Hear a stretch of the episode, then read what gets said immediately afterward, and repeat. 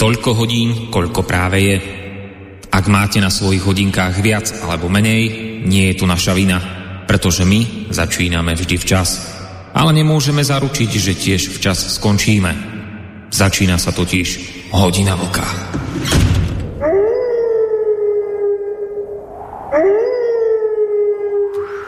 Príjemný, dobrý, letný, horúci podvečer alebo večer. Vítajte všetci tí z vás, ktorí ste sa opäť rozhodli venovať dve hodiny vášho času nášmu vysielaniu, konkrétne teda relácii Hodina Vlka, ktorá sa práve začína. Verím, že neostane len teda pri vašom počúvaní, ale že sa povedzme aj aktívne zapojíte svojimi otázkami, názormi, ale teda poďme pekne po poriadku. Um, ako ste sa vlastne už mohli dozvedieť z Eh, z upútavky k dnešnej relácii, ktorá sa tradične objavila na portáli Kosa môjho reláciového parťáka Vočka. E, ako ste sa už teda dozvedeli z tejto upútavky, nemali sme to dnes, eh, pokiaľ ide o konkrétny výber témy, nejako veľmi jednoduché, pretože je fakt, že sa toho za ten týždeň, čo sme sa tu takto posledne schádzali, že sa toho naozaj udialo mnoho ja len tak ako v rýchlosti pár, pár výpočet dôležitých vecí, ktoré určite ste zaregistrovali mnohí tiež. Napríklad v Taliansku padla vláda, americký prezident Biden uh, si dal turné po krajinách Blízkeho východu, ale predovšetkým ostro sledovanou z, to, z, jeho, z tejto jeho cesty bola uh, cesta za saudsko-arabským princom bin Salmánom. Uh, samozrejme, z výpočtu tých najdôležitejších udalostí nemôže vypadnúť ani cesta ruského prezidenta Putina do Iránu, kde okrem iného jednal e, s tureckým kolegom Erdoánom nielen o Sýrii, ale aj o vývoze ukrajinského obilia. Keď sme už pri tom vývoze ukrajinského obilia, tam sa dnes udiala tiež podľa mňa dosť dôležitá udalosť práve dnes. Ehm, kedy malo teda Rusko, som chcel povedať spolu s Ukrajinou, ale potom sa to nejako akože strašne potrebovalo oddeliť, že teda nič Ukrajina nepodpisuje s Ruskom, takže separátne Rusko podpísalo a potom separátne Ukrajina spolu s OSN a myslím, neviem teraz Tureckom ehm, podpísali dohodu o vývoze ehm, ukrajinského obilia do sveta. No a plus k tomuto všetkému, čo tu teraz som len tak ako vyrátal, dôležité udalosti posledných dní, tak plus k tomuto všetkému tu máme samozrejme tradične aktuálne energetické záležitosti.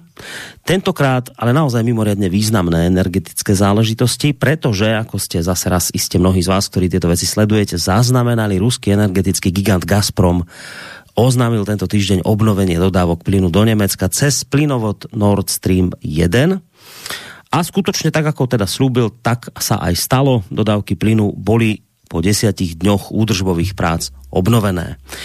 Plynovod Nord Stream 1 e, do Nemecka bol uzatvorený od 11. júla lebo bolo treba proste vykonať každoročnú údržbu. Len teraz bola tá pikantéria proste v tom, že nemeckí politici a spolu s nimi aj tí naši západní sa teda nejak tak obávali, že, že vlastne to s tou údržbou to je len taký blav Moskvy, taká tá typická ruská maskirovka, že, že to je len taká nejaká zámienka Rusov, aby to mohli akože na chvíľu stopnúť ten plyn, ale že vlastne je viac menej isté, respektíve vysoko pravdepodobné, že že hlavný zdroj zemného plynu z Ruska, ktorý prúdi približne tretina dodávok plynu pre Nemecko, že už ho Moskva zrejme vôbec opätovne neotvorí. Takéto boli nejaké predpovede, predpoklady ne, politikov, ktorí v tomto smere, a nie len politikov, ale aj médií, ktorí v tomto smere zohrali podľa mňa dosť významnú hysterickú úlohu. No a treba povedať, že v podstate sa spustila taká tá typická politicko-mediálna paľba, ktorá tieto obavy potvrdzovala, až to stávala pomaly do, do polohy istoty. No, e, celá táto hystéria sa odohorávala na pozadí zároveň tiež jednej veľmi dôležitej, mimoriadne dôležitej udalosti a to sa vlastne všetko toto odohrávalo na pozadí zverejneného plánu Európskej komisie, s ktorým vyrukovali hlavy pomazané bruselské tento týždeň v stredu.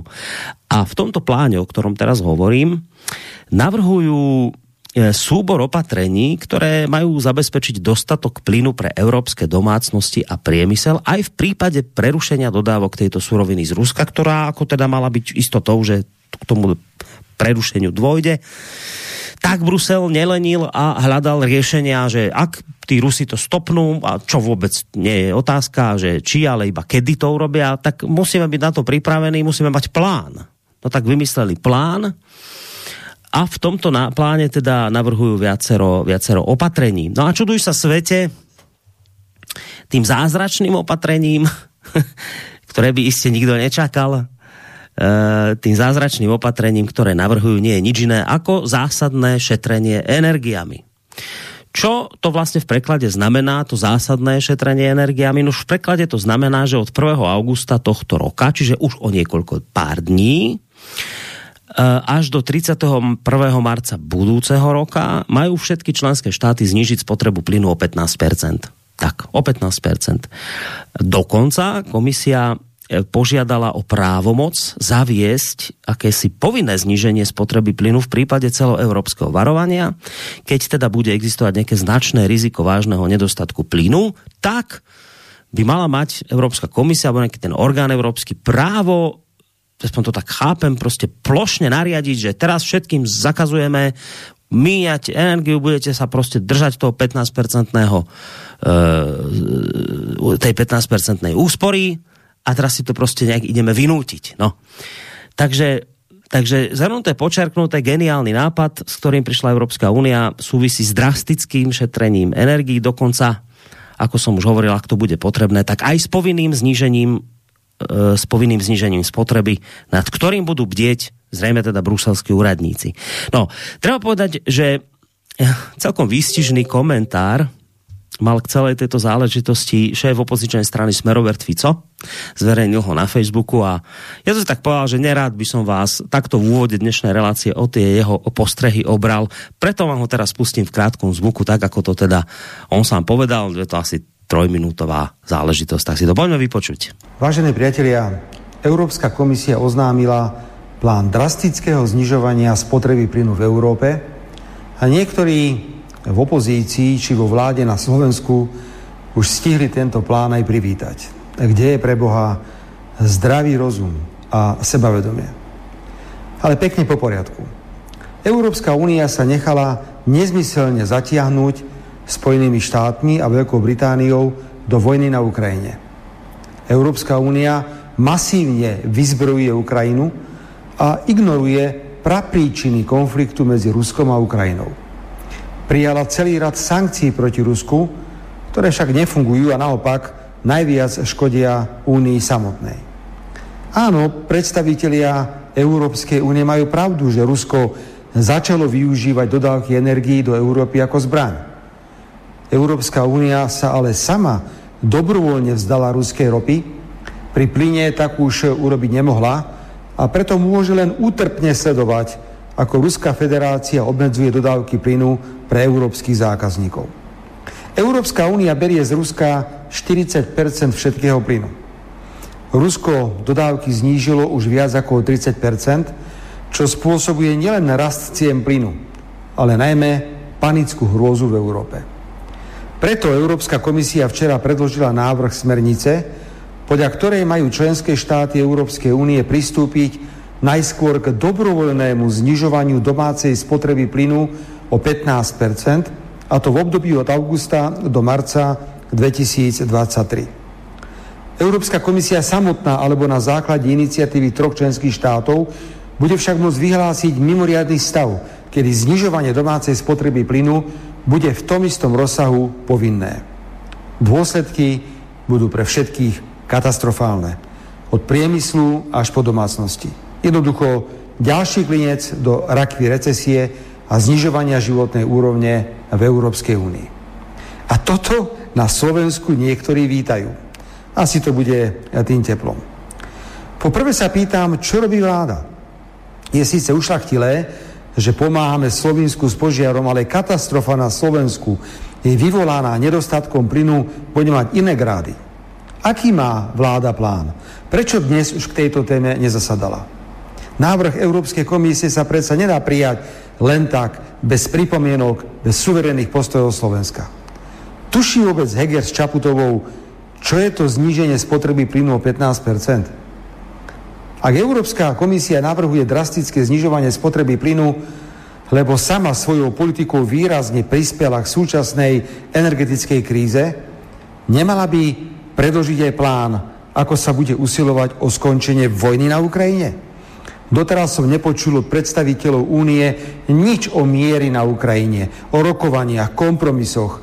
Samozrejme, vychádzajúc z pozície, že použitie ruskej vojenskej sily na Ukrajine je v rozpore s medzinárodným právom.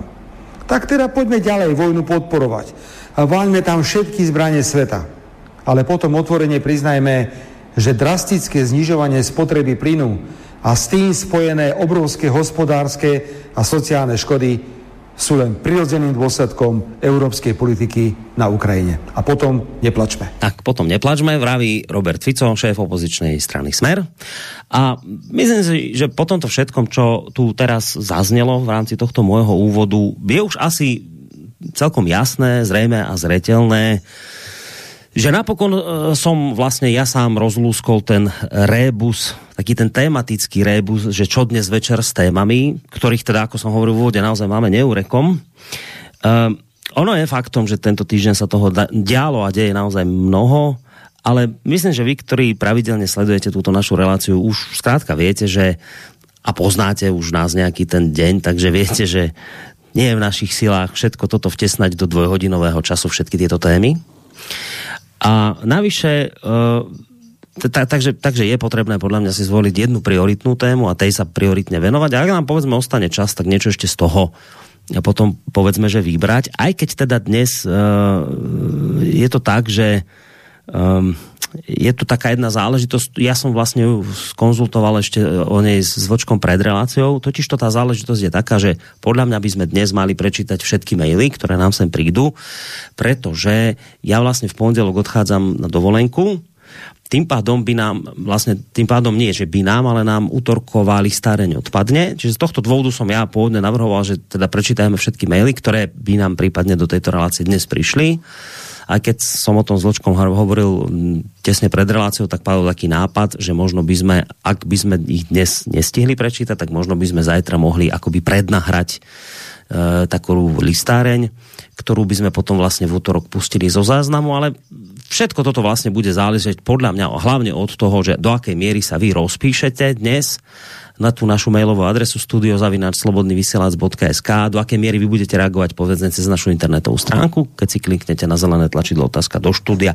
A do akej miery nás prípadne zahrniete aj telefonátmi, ktoré teda ak by boli, tak by sme museli dnes dvíhať, lebo však v listárni sa dvíhať nedajú, čiže len poviem to číslo 048 381 0101. Takže toto ešte uvidíme, ako to technicky spravíme. Ak tých mailov bude tak, že ich dnes zvládneme prečítať, tak ich zvládneme a v útorok listáre nebude. Ak by bola dnes naozaj že záplava mailov a nevedeli by sme si s ňou rady, tak by sme to asi spravili tým štýlom, aký navrhol Vočko, že teda zajtra by sme to prednahrali a v útorok pustili zo záznamu listáreň. No, takže asi je jasné, že dnes teda máme tému Nord Stream 1, spustenie, opätovné spustenie dodávok plynu a vôbec potom vlastne to všetko, čo, čo následuje, lebo dobre to napísal Vočko v tej upútavke k dnešnej relácie, relácii, že to spustenie Nord Streamu 1 je dôležité, keď už pre nič iné, tak minimálne je to také, dáva to do kontrastu, viete, tie tú masáž politicko-mediálnu, ktorú sme tu počúvali v posledných dňoch od našich politikov a médií, ktoré z istotou presne vedeli, čo spraví Putin, ako sa to teraz všetkým pomstí, lebo on je proste, to je chodiace zlo, prvo, od prvej po poslednú bunku je proste, on je proste nasiaknutý zlom a každú vec využije proti nám, takže oni vlastne vedeli, že čo sa stane a nakoniec zistujeme, že sa to nestalo, že proste nie. Tak teraz taký krásny kontrast je to. Viete, že, že teraz tie slová, keď si takých politikov zoberieme médií, tak toto je dobre sa tomu trošku povenovať. No a potom je zaujímavé samozrejme od toho, od toho sa odpichnúť aj k tomu úžasnému plánu Európskej komisie, ktorá teda navrhuje prišla na neuveriteľné riešenie, že riešením krízy, ktorý zažívame, je, že vy budete šetriť ľudia. Ak sa nemýlim, tak politici európsky si zvýšili platy, aby sa ich inflácia nedotkla, ale to tak mimochodom ale aspoň som to niekde zachytil, ale teda vy ľudia budete musieť proste sa... No, no čo vám budem hovoriť, to je tá strategická trpezlivosť, ku ktorej nás teraz vyzývajú. Musíme byť strategicky trpezliví, o 15% míňať energie, ale nakoniec, teda keď toho Putina potom porazíme, tak to bude krásne. Dokonca že sa šírilo internetom teraz nejaké video, kde už ľuďom konkrétne odporúčajú, ktoré štyri miesta na tele si majú umývať a žiadne ďalšie viac, že tým naštveme Putina. Keď toto budete robiť, iba tieto štyri miesta, ja teda som sa neodvážil pozrieť to video, že ktoré štyri konkrétne miesta nám odporúčajú, ale bolo zaujímavé sledovať, že tieto štyri, keď budete dodržiavať, tak Putina neuveriteľne naštvete a potom mal Putin nejakú tlačovku a toto spomenul a spýtal sa tak celkom logicky, že či už sme tu naozaj ziš- e, všetci sa zbláznili. No, skrátka a dobre veľa rozprávam. Ideme na to. Vlčko na Skyblinke, zakladateľ a prevádzkovateľ internetového portálu KOSA. Dobrý večer ti prajem do Plzne, Vlčko. Vitaj. Děkuji za přivítání, pěkný večer tobě, Borísku, do Bánský Bystrice především všem našim posluchačkám a posluchačům slobodného vysílača, ať už jsou na země kvůli kdekoliv. A ať nás poslouchají napřímo nebo potom z archivu, je to jedno. E, já přemýšlím, když se pustil to, co řekl Robert Fico, tak přemýšlím, co budeme vykládat teď my dva, ty dvě hodiny. že, už to povedal všetko, čo? No, Přesně. Dobré, dobré slova volil, trafil to chlapčisko zase raz podľa mňa, no aj keď tak samozrejme nájdu sa mnohí, ktorí povedia, že toto, čo povedal, že zase obludná lož a klamstvo, no tak ja si myslím, že budeme sa mať o čom porozprávať, neboj nič. No, tu si? Jsem? Dobre, dobre, dobre. E, nič, toto som len chcel povedať, e, ale ešte asi chceš všetkých nás tu pozdraviť. Či už si nás pozdravil, ne, neviem, či si poslucháčov. Ja, ja dobre, dobre, tak potom, dobre, tak potom, už sme sa pozdravili, tak to je fajn. Ja som vlastne už aj povedal uh, všetky tie veci technické, kde nám môžete písať, volať a tak, ale skôr ako sa my, Vočko, pustíme do týchto do týchto Nord Streamových záležitostí. Mám tu ešte také tri veci pre teba, čo by som asi od teba chcel počuť taký komentárik krátky ku každému. No, prvá vec, ktorá mi dnes tak udrela do očí, uh, je vlastne úžasná správa, krásna, úžasná správa. Ja si myslím, že doletela aj k tebe. Uh, už nie len vy v Českej republike, ale aj my na Slovensku. Už sme svetoví a konečne už dokázateľne, teda aj my na Slovensku stojíme na správnej strane histórie, pretože ruská vláda dnes aktualizovala zoznam nepriateľských štátov, alebo teda nie priateľských štátov a ponovom už naň zaradila aj Grécko, Dánsko, Slovinsko, Chorvátsko a samozrejme Slovensko. No, zachytil si túto informáciu, že už sme aj my na tom zozname spolu s vami? Vy ste tam už dlhšiu dobu a my sme dnes pribudli. No, my jsme tam byli jako druhý po Spojených státech, to bylo po Vrběticích. Mm-hmm. A těsně jsme se tím pišnili, jako, že jsme v té nejlepší společnosti, tak vy jste se do ní dostali teďko taky, ale zachytil jsem to. No, no vlastně, no. hele, po, te, po těch masivních dodávkách vojenské techniky na Ukrajinu, bylo by divný, kdybyste tam nebyli. Ja len, ale teraz, vieš, ono to bude, akože, možno to znie teraz ironicky, čo poviem, ale ja to, ja to myslím smrteľne vážne, túto otázku, že ja teda dúfam, že nikto z nás tu v tejto chvíli nepochybuje o tom, že naši vládni predstavitelia, naši ministri, naša pani prezidentka a spolu s nimi aj všetky tie spriaznené mainstreamové médiá majú dnes z tohto kroku Ruskej federácie naozaj nefalšovanú radosť. Ja teda verím, to o tom ani nepochybujem, že ľudia, ktorí dnes teraz sedia vo vláde, ktorí sedia vo vládnej koalícii, ktorí, ktorí vedú Slovenskú republiku a opakujem aj tie médiá, ktoré teda sú s nimi spriaznené, nechcem hovoriť rovno o lokajoch, ale dobre, je to tiež sedí na nich, že všetci títo donohy dnes otvárajú šampanské večer, tešia sa z tejto správy, naozaj nefalšovane, lebo ak, a to je skutočne tak, že oni ak naozaj považujú Rusko za zdroj všetkého zla na svete a toto esenciálne zlo ich proste zaradí medzi svojich nepriateľov, tak oni to musia brať ako obrovskú poctu.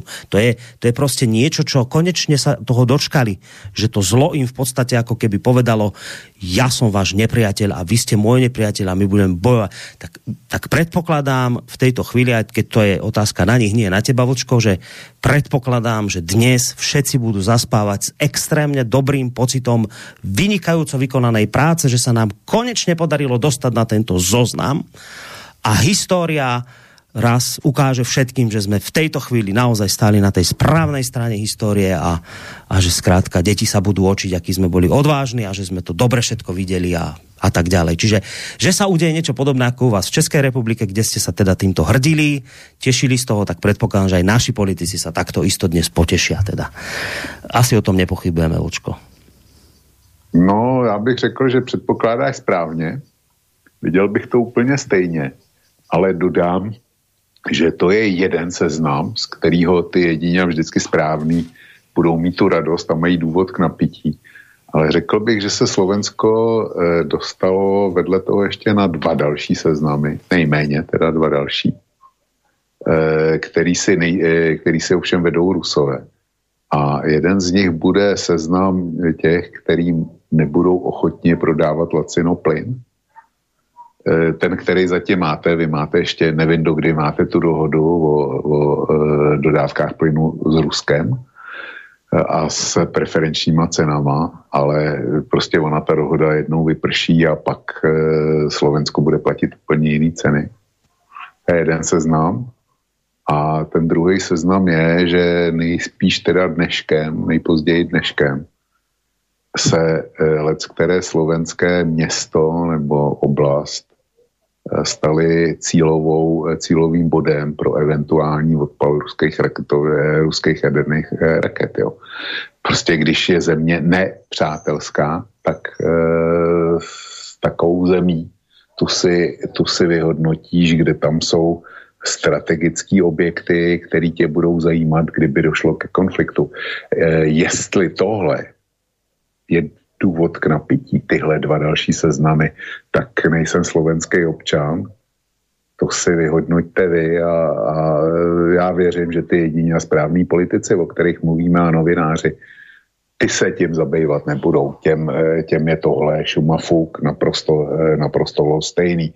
Paní Čaputová a pan Heker Eh, zřejmě mu ta vodka dřív vynášela natolik, že eh, ten toho nějaký plyn nezajímá, jí, jí taky ne. Ta, ta, jako tu zahřeje solidarita k NATO nejspíš.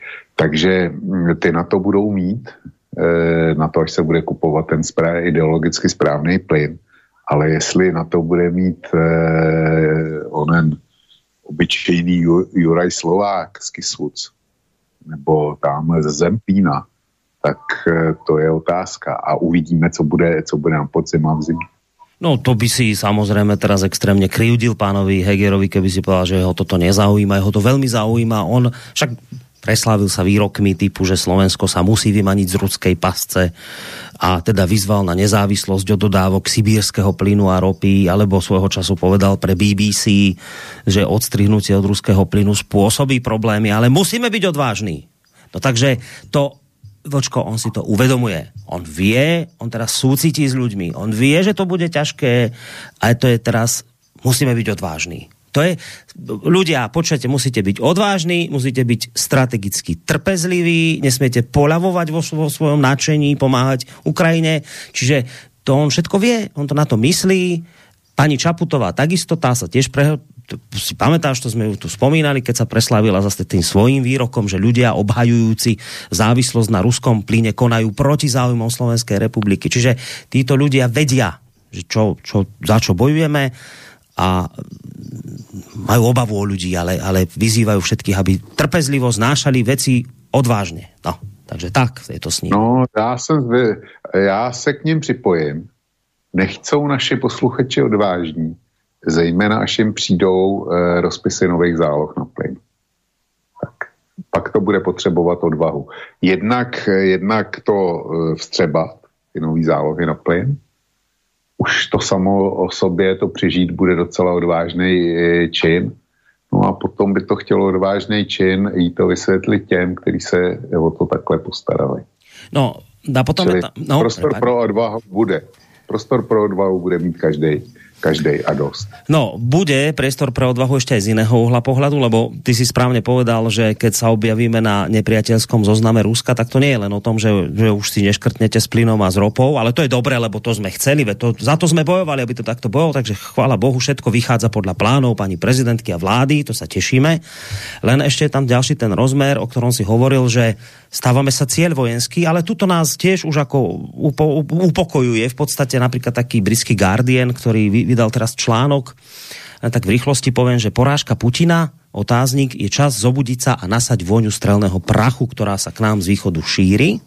A Guardian v tomto svojom článku v podstate hovorí, keď to zhrniem, hovorí, bolo naivné myslieť si, že Putina porazíme dodávkami západných zbraní. Bolo naivné myslieť si, že vojna sa z Ukrajiny nepresunie ďalej na západ. Čiže ľudia, veď sa má takto. Je na čase nasať vojnu strelného prachu, budeme musieť Putina vojensky poraziť a bude to musieť urobiť NATO. Čiže v podstate inými slovami vraví o potrebe vypuknutia tretej svetovej vojny. A ja k tomu teda len dodávam, že už keď budete nasávať ten pušný prach, tak potom treba nasať aj plutónium, lebo zrejme budeme svetkami jadrovej vojny, čo teda asi majú nejakým spôsobom v Gardiene ošetrené, že oni asi dúfajú, že sa jadrová vojna dá vyhrať čo je také zvláštne, ale ja tomu samozrejme nerozumiem. Čiže Vlčko, aj toto je už v poriadku, toto my už s týmto my počítame, aj naša vláda s tým počíta, aj pani prezidentka s tým počíta, že sme sa stali cieľom, ale to je v poriadku vojenským, lebo teda ako Guardian radí, už treba nasávať vojnu pušného prachu.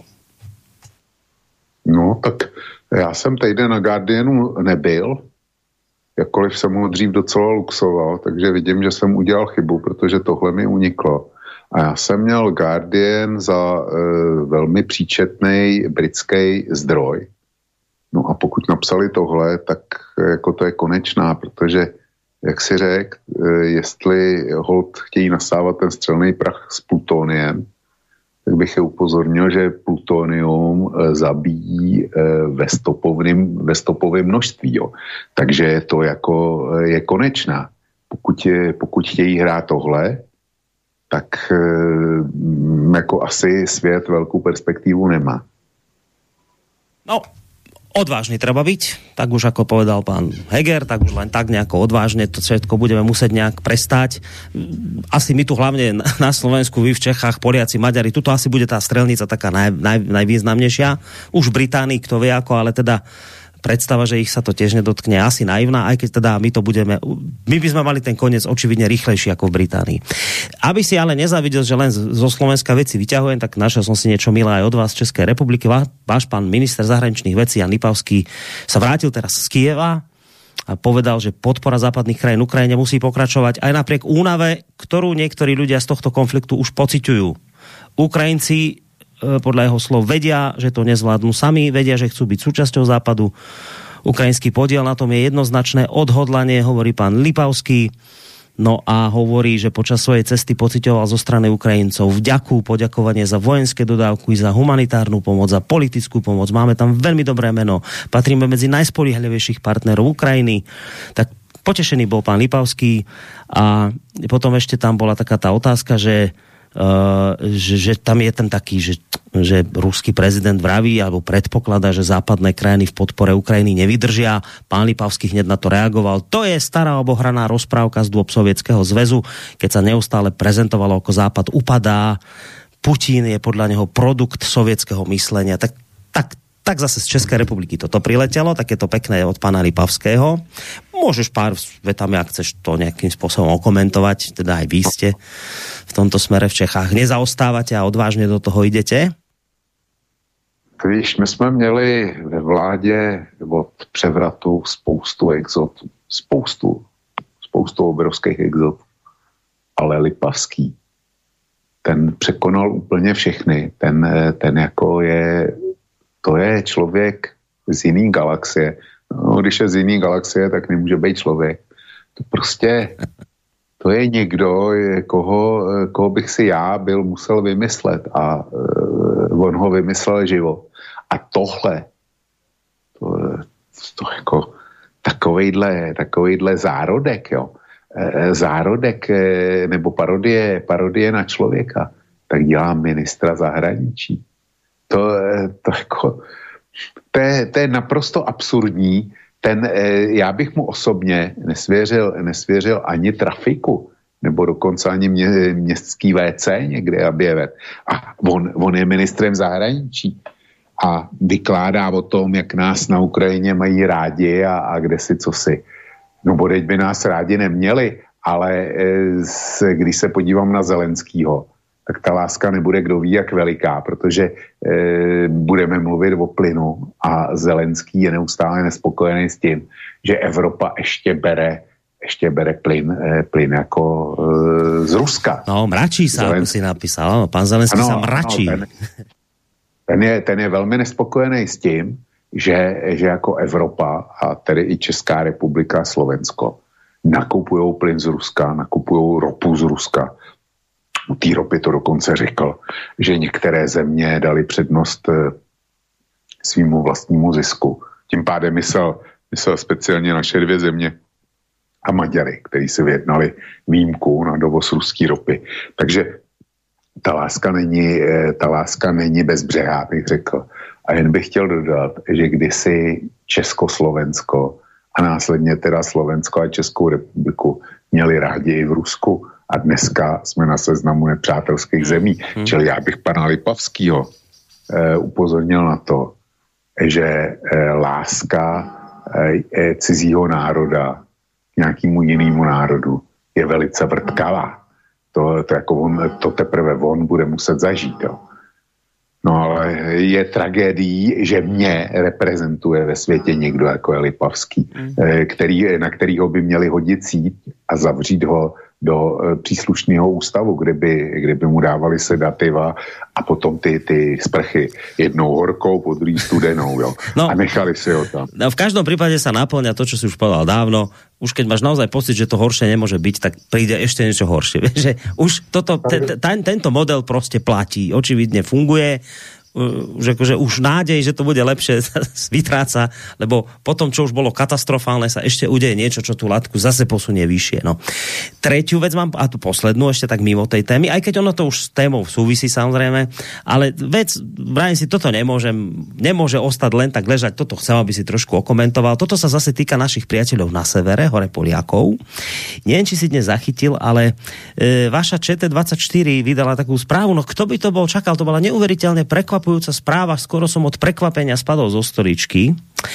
Polsko rieši, Vlčko, neočakávaný problém. Nikto ho nečakal. To je neočakávaný problém, lebo taký, tak znel názov toho, toho článku, alebo Perex, že Polsko řeší neočakávaný problém. V celé Evropě se uhlím netopí v tolika domácnostech, jako právě tady. Země ale zakázala dovážet surovinu z Ruska. A nyní jí má nedostatek. E proto apeluje na domácí průmysl, aby víc těžil a zároveň hledá nové možnosti dovozu. Podle agentury Bloomberg se nyní Polsko snaží nakupovat uhlí v Kolumbii, Austrálii a Jihoafrické republice. Musí však soupeřit s jinými evropskými zeměmi, které kvůli nedostatku plynu obnovují provoz uhelných elektráren. Situaci navíc komplikuje skutečnost, že polské námořní přístavy i železnice jsou již nyní silně vytěžené přepravou vojenského materiálu a potravin mezi Polskem a Ukrajinou.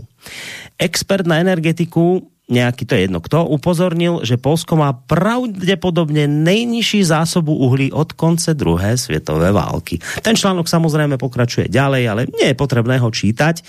Ja som prekvapený, ja som to naozaj neočakával, že keď Poliaci si stopnú uhlie a to všetko ostatné z Ruska, lebo však na čo z Ruska, však pre živého z Mordoru.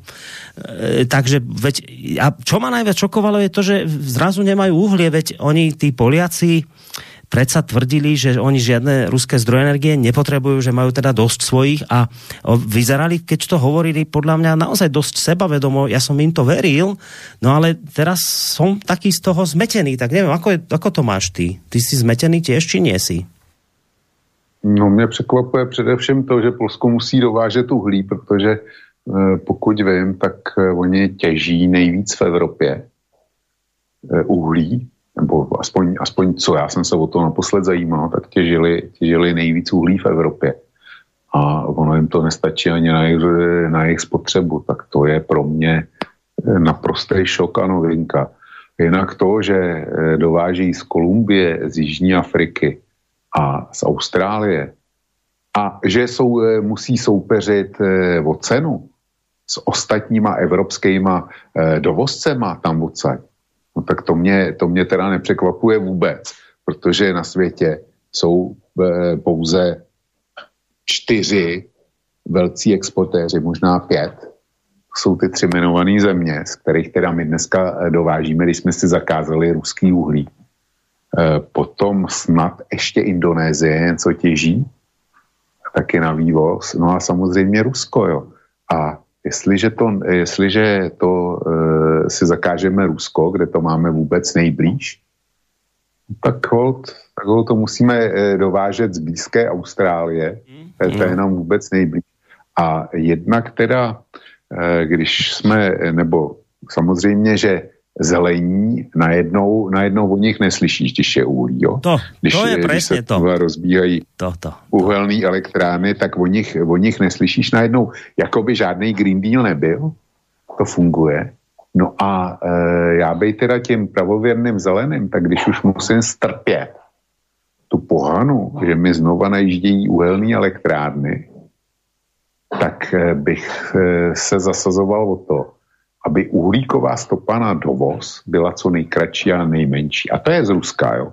To je, to je po Baltu z eh, Petrohradu, dejme tomu, nebo nějakého jiného tam z Vyborgu třeba z, těch, z těchto baltských přístavů, tak je to, je to pár set kilometrů a doprava po železnici, ekologická doprava z Ruska. Jo tak to, to, jako, to by fungovalo. Ne, oni zelený ani nepípnou, když se to veze přes celou země kouli z Austrálie. To je přece bezvadný tohle. No, a ešte navyše, to sme spomínali minulé relácii, už Poliaci môžu vyraziť do lesa, si drevo obstarať, tak to ano. bude zase niečo, čo je pre zelených určite také, že ako kľudne choďte si rúbať lesy, jasné, to jo, nie, nie problém. Viete, že to presne, že teraz zrazu, ja neviem, Greta, kde je všetci zelení, kde ste teraz, keď, keď Poľsko povie, že viete čo, že ľudia, no, nemáme my tie energie, no ale tie ruské, nie, samozrejme to je fuj, to nie.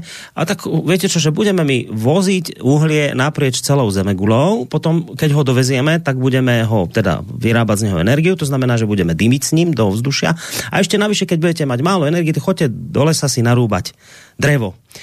No tu by som čakal, že tu všetci zelení v tejto chvíli a všetci ochranári v tejto chvíli sú v uliciach s transparentmi a niečo robia, lebo to, čo sme tu počúvali rok dozadu ešte, alebo koľko pred vypuknutím krízy na Ukrajine, tak to bolo naozaj tak, že už planéta Zemegula zomiera už, už v tejto chvíli, ak rýchlo niečo neurobím, ale že okamžite, hneď teraz proste tie fifth for, for fifth a čo, čo tam vymýšľala Európska únia, že proste zelené veci okamžite hneď už, lebo už keď nie, tak, tak koniec sveta. A teraz proste sa udeje niečo, že pomaly sa ideme vrátiť do obdobia priemyselnej revolúcie a, a, všetci pekne ako jeden muž tížko sedia a zrazu planéta, zrazu je planéta zrejme v mimoriadne dobrej zdravotnej kondícii, lebo keby som vychádzal z toho, čo teraz hovoria ochranári, zelení a podobní, tak ticho po piešine, neuveriteľné ticho, zrazu sa po nich, ako si správne povedal, zľahla zem. Zaujímavé, zvláštne. Až má človek chuť povedať a zakonšpirovať si. A nie sú tí ochranári nejako prepojení s tými Spojenými štátmi a s tými, ktorí keď to vyhovovalo, tak zrazu tlačili a teraz keď to nevyhovuje, lebo teraz treba iné zdroje, tak zrazu sú ticho proste až tomu normálne nerozumiem, ale je to také zvláštne, tak to necháme tak bez odpovede vysieť vo vzduchu, že ako je to možné, že ochranári teraz húfne čušia, keď sa tu pácha doslova uhlíková genocída na Zemeguli. No, zvláštne. Dobre, stačilo... Ešte k těm Polákům, no. Borisku, ešte no. k těm eh, Polákům. Já už, jsem to, já už jsem to v jedné relaci, myslím, říkal, ale eh, Poláci se taky odstřihli od ruského plynu, hrdině, tenkrát z toho udělali velkou show, že jako s Ruskem končí a nejenom, že neobnoví tu smlouvu na dodávky plynu, která jim končí na Silvestra letos, ale že odstřeli se to asi dva měsíce a že už z Ruska nevezmou ani metr, jo. A že nebudou platit eh, podle toho, jak nařídil Putin a že to vlastně nepotřebují a kde si co si a že mají plyn od, eh, od Norska. Jenomže já jsem, já jsem zdokumentoval a na se to kdykoliv naleznu výrok Moravěckého a že budou brát z Norska, eh, tam, že eh, nastartují co nevidět eh, jako ten Baltic Pipe, nebo jak tomu říkají, tomu plynovodu z Norska přes Dánsko, tedy s dvouletým spožděním, tak jako, že si přivedou norský plyn. Ale eh, Moravěcky už v mezičase vydal prohlášení, kdy eh, si počínal vůči Norsku jako Zelenský vůči zbytku světa a začal Nory mistrovat, že je naprosto eh, skandální, když Norové hodným, hodným eh, Polákům účtují za plyn třikrát více, než platili do posud Rusku. Jo, tak to je zase, to je zase k cenám toho, toho australského nebo kdo no, Nevyzerá to vočko veľmi európsky solidárne, tento krok Norska. To, to ako solidarita no, to, nevyzerá teda. Ani, ani obhajoba to, európskych hodnot. To určitě ne. To jako, ale vždycky rozhoduje tvoje kasa, jo. Ta, ta, určuje, ta určuje míru té empatie mm. a, a míru zásad.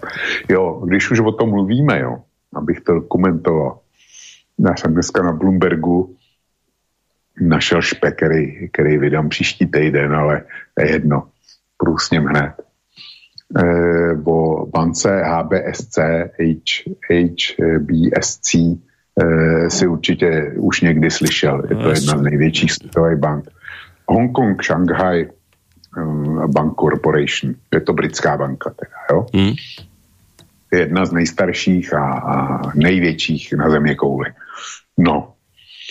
A co bys řekl, že, že rozhod její board, že v čínských pobočkách připustí svalně typně si. Akože čo, čo pripustí v čínskych pobočkách? A, áno. No, ne, ne, neviem, povedz. Ne, nechcem ti povedať. Nechá tam e, vzniknout a nainstalovat závodní výbory komunistické strany Číny. Ha, tak toto by ma nenapadlo. Toto by som netrafil. to, no. To je tak, krásné. Tak to jsem našel, hmm. to jsem našel dneska na Bloombergu a e, doufá, jakože to není nic proti firmní politice a žádný stotožnění se s čínským režimem, ale je prostě, když tej zemi jsou, tak jako zvyklosti. No a že doufají, že podobnou praxi převezmou i jiné západní firmy. Dobre, tak pekne, super. Dobre, to je pekná vec. Kedy to vydáš? To si rád prečítam. O týždeň? Uh, mám to, uh, nevím, kdy to vydám, mám to zatím jenom, jenom ve odložených, ale moment, já se podívám v záložkách, jestli jsem si to opravdu odložil. Bloomberg, hej, toto vydal. A? Jo, jo, jo. Tak to nebude konšpirácia zrejme. Hm. Sa dejú veci v tej západnej tlači. Jo, tak, eh, tak to nebyl Bloomberg, ale byl to, byl to Financial Times, no, omlouvám se. Dobre, to je čert ako, A. pražď ako uhoď. No, je to tak. Eh, HSBC instaluje výbor komunistické strany v čínské investiční bance. Jo? Se to jmenuje v. Pekne. To nemá, to, nemá, to nemá chybu. Tady vidíš naše západní hodnoty, jo, e, vidíš, vidíš, co všechno se do nich vejde, když jde o šrajtofly, jo, jak jsou pevný, mm zásadový a co všechno umožňujú. Ja som sa chcel len spýtať za tých Poliakov na doplnenie a teraz majú ako to, že tak predpokladám dobre, tak sa posťažoval Nórom, ale Nóri predpokladám, že teda ako citlivo to zavnímali, ale nakoniec teda Poliaci kupujú pekne teraz drahší plyn trojnásobne, či ako to teraz majú? Lebo predpokladám, že Hele, ja, ten ruský, ne, hádam. Ja neviem. No, oni, oni kupovali z Německa taký plyn, protože ten, ten Baltic Pipe zatím nefunguje, tak kupovali, aby naplnili zásobníky a mají je nadspaný asi na 95%. Pláci jsou v tomhle nejdá. Tak kupovali plyn, eh, dokud fungoval Jamal, tak ho brali přes Jamal, samozřejmě z Ruska, zejména. No a od té doby, co je polská firma, která spravuje jamalský plynovod na seznamu ne přátelských firm, sankcionovaných firm, No tak to kupovali přes e, Německo, to znamená ruský plyn z Nord, z Nord Stream. No ale to sa prefiltrovalo ale... cez Němcov, to už potom nebol ruský plyn, to je už potom jasne, v poriadku. To ako vy v Českách, Čechách to tak máte tiež podobne. No, přesně. Sa tie molekuly prečistili, z, lotrovské ruské molekuly sa prečistili v Nemecku a už sa z nich stali molekuly slobody. Takže to je úplne niečo iné. Tam, keď to prebehne Nemeckom, tak to už nemá rodokmeň ruský. No, dobre, tak sme si trošku pokecali na aktuálne vecičky, ktoré sa nám udiali, ale ideme mi teda k tej našej téme, ktorú som avizoval a ako som už spomínal teda v úvode, po desiatich dňoch Rusko obnovilo dodávky plynu cez plynovod Nord Stream 1 do Nemecka. Od 11. júla plyn neprúdil, lebo teda bola plánovaná údržba, ako som spomínal.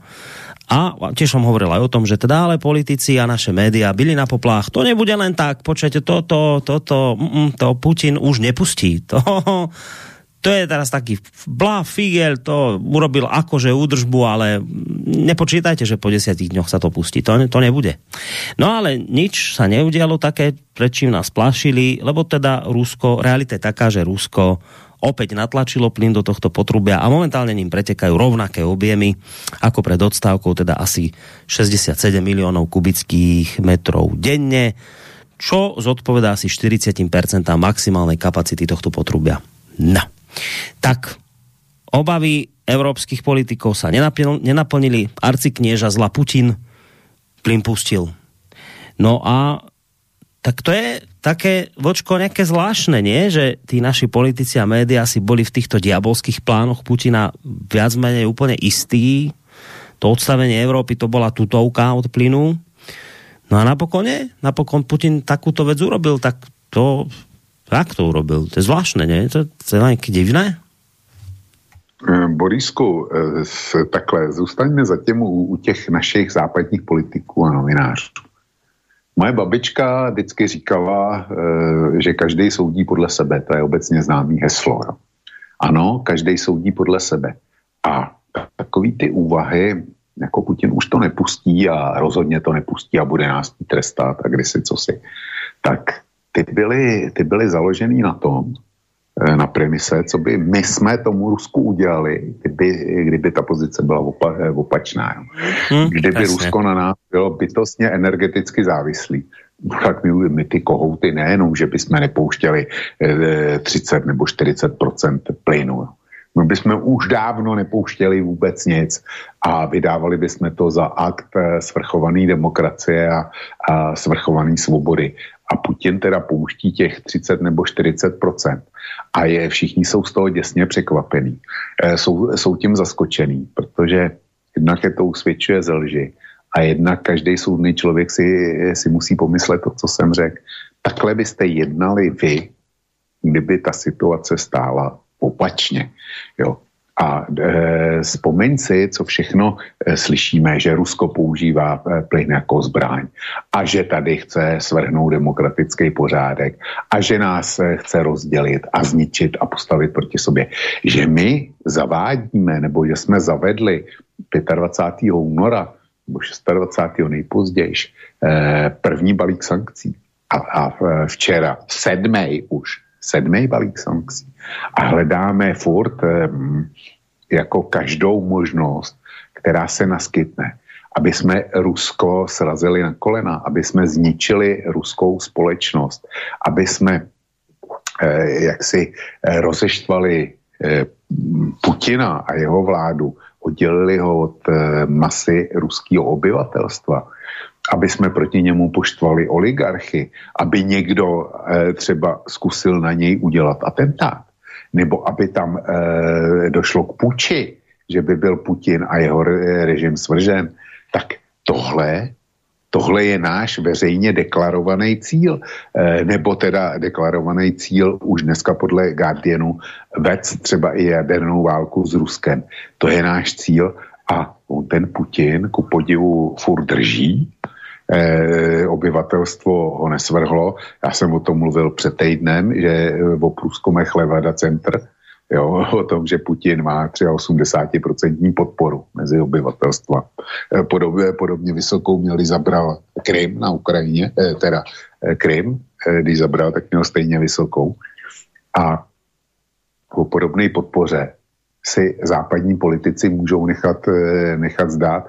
Podle mě, když se sečtou Macronovo preference s Bidenovo a Šolcovo, tak možná tě, všechny dohromady, tak možná taky dosáhnou momentálně těch 83%, jako má Putin sám.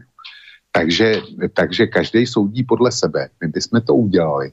No a e, Putin, Putin to ku podivu neudělal, ale on to, on to Putin nepotřebuje to, to vlastně dělat. E, to je tá otázka, prepač, to je tá otázka, že len trošku ti akoby to otázku nahrám, že prečo, prečo vraví, že to nepotrebuje robiť? Lebo teraz to je naozaj také zvláštne. Teraz dajme iróniu bokom. E, na Ukrajine zomierajú, samozrejme okrem Ukrajincov, zomierajú aj ruskí vojaci. Ruskí vojaci a, a civilisti na Donbase a kdekade e, zomierajú aj vďaka našim zbraniam. To sa samozrejme pred ľuďmi prezentuje, ako že my tam zbranie dodávame, aby teda viacej životov sme zachránili a v skutočnosti tie životy tam vyhasínajú vďaka našim zbraniam. Putin vie, že tam posielame my naše zbranie a on tento istý Putin, ktorý ktorý vie o tom, že my tam jeho ľudí zabíjame našimi zbraniami, teda Ukrajinci cez naše zbranie, nám dodá plyn to je presne podobné, ako si to hovoril pri Ukrajine, že ja neviem, ktorá tam elektráreň, on im púšťa, proste dáva im tam plyn, nejaká obsadená elektráreň a on tam ďalej dáva Ukrajincom plyn a, a teda sú také zvláštne kroky, až človek má chuť sa opýtať, že to je len, čo je to v tom, že teda on sa hrá na takéto nejakého dobráka, že aj takto dá, alebo niekto by povedal, že to robí preto, lebo to musí robiť, lebo Rusko musí mať príjmy z plynu, lebo ako náhle a z ropy, lebo ako náhle by ich nemalo, že to sú obrovské sumy peňazí, však to je, ja neviem, koľko miliarda denne, že obrovské balíky peňazí, že sa neviete ani predstaviť, že to nie je dobrotou Putina, že on teraz akože my mu tam zabijame vojakov a on nám plyn dá, lebo on to vidí tak, že treba nám dať. Nie, že on to robí preto, čiste iba z, z takého kalkulu, že vie, že si nemôže dovoliť odstaviť ten plyn, respektíve nemôže si dovoliť nemať príjmy z plynu od nás, bohatých Európanov. Čiže, čiže ako je to s tým Putinom? No, Putin rozhodně chledně kalkuluje a lidi kolem e, něj v těch poradenských týmech určitě taky.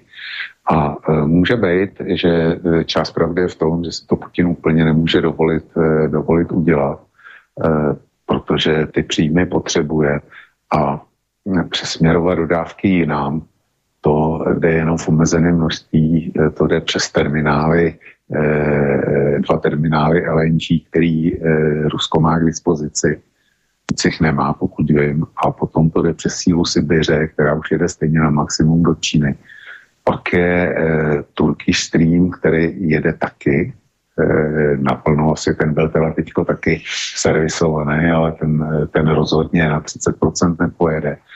E, to je Turkish Stream, no a e, pak už vím jenom o malým plynovodou, který byl loni zprovozněný e, z Ruska do Pakistánu. Ten, ten je asi 10 miliard metrů krychlových, takže to je malý plynovod. A jinak eh, ten plyn, který má Rusko k dispozici, tak eh, je to o spotřebě uvnitř Ruska. Jo. Uvnitř Ruska, která teda mimochodem velmi rapidně roste, protože Rusko s výjimkou velkých měst nebylo, těch největších měst nebylo plynofikovaný. Ale za čtyři roky situace může být úplně jiná. No a e, samozřejmě nabízí se otázka dalšího plynovodu do Číny, Síla Sibiře 2 je vyprojektovaná. Mongolové vydali stavební povolení přes jejich území a zdálo by se, že nic nebrání eh, tomu, aby se začalo okamžitě kopat a dejme tomu v roce, by se s tím začalo teďko, tak v roce 26 nejpozději by eh, Čína měla druhý plynovod, který by měl kapacitu uh, druhého Nord Streamu což by pro Rusko bylo teda zásadní. Nicméně na ruských zdrojích, konkr- konkrétně na webu Expert, byl velký článek, který jsem četl ten, eh, tento týden, a kde bylo konstatováno, že Čína eh, zatím eh, jak si se nějak nesnaží, aby síla Sibiře dva byla. A ten, kdo ten článek psal, tak to tam vysvětloval tak, že Čína kalkuluje s časem, že e, Evropani budou odebírat stále míň a míň toho, toho ruského plynu a že Rusko bude ve stále obtížnější e, pozici, takže Číňani čekají na okamžik, kdy ten plyn dostanou ještě daleko levněji. než ze síly Sibiře jedna. Ale ten expert říká, že Rusko si je tohle velice dobře vědomo a že se bude pokoušet o jiný odběratele ještě a že si myslí, že je najde a že Číně, Čínám se taky může stát, že se prostě překalkulují, ale ta ruská pozice není úplně jednoduchá. E, jo, zapomněl jsem ještě na plynový pole Sachalin 2. To je na Dálném východě, odkud berou Japonci. A to je, tam, to je taky poměrně významný exportní bod ruského plynu, ale těch, těch exportních bodů není zatím dost a Rusové, Rusové jsou částečně v pasti. Takže, takže tenhle kalkul na to, že Putin potřebuje prodávat, ten možná funguje. Ale ono je toho ve hře víc. Putin ví, že teďko je léto, horký léto, a že kdyby teďko vypnul ten plyn a už ho neobnovil, tak samozřejmě dostane Evropu do obrovských potíží, protože eh, muselo by, ta by okamžitě musela začít čerpat ze zásobníků plynu a takový Uniper už to udělal. K Uniperu se teda ještě určitě dneska večer dostaneme, což je největší obchodní partner eh, na ruský plyn vůbec, který v Evropě je. A Uniper musel už eh, tenhle týden čerpat ze svých zásobníků a musel čerpat hodně poměrně. Eh, ale eh, já si myslím, že Rusové nenajedou ani zdaleka, ani až jim vrátí tu turbínu, opravenou z Kanady, takže ani potom nenajedou na plný výkon, protože už jsem zaznamenal informaci, že snad do dvou nebo třech týdnů by se měla na opravu vydat další turbína z Nord Streamu 1. Jo, čili tam to bude udržovaný tak, aby ten Nord Stream nemohl jet na plný výkon. A v podstatě Putin bude regulovat to, eh, tok plynu do Evropy, kolik Evropa dostane a jak eh, velký zásoby plynu na zimu mít bude, protože pro Evropu je katastrofický období zima. My teda neustále v České republice slyšíme, že se nemusíme bát, že plynu bude dostatek, že e, si vyjednali, Síkala, že vyjednal e, plyn tuhle a tamhle a, a že Čes si zakoupil podíl, kapacitní podíl na nějakém e, terminálu v Holandsku. Už nikdo neřekne, eh, že ten terminál je teprve ve výstavbě, že ten terminál není ovšem napojený na evropský plyno, plynovody, tak maximálně na holandský. E, ale rozhodně žádný tam koupený nebo dodaný plyn nepřiteče do České republiky, protože není kudy. Takže e, jestli z toho plynu něco my budeme mít, co teda si koupíme a přivezeme do toho Holandska a tam jako v rámci té vlastní kapacity se to povede zpracovat.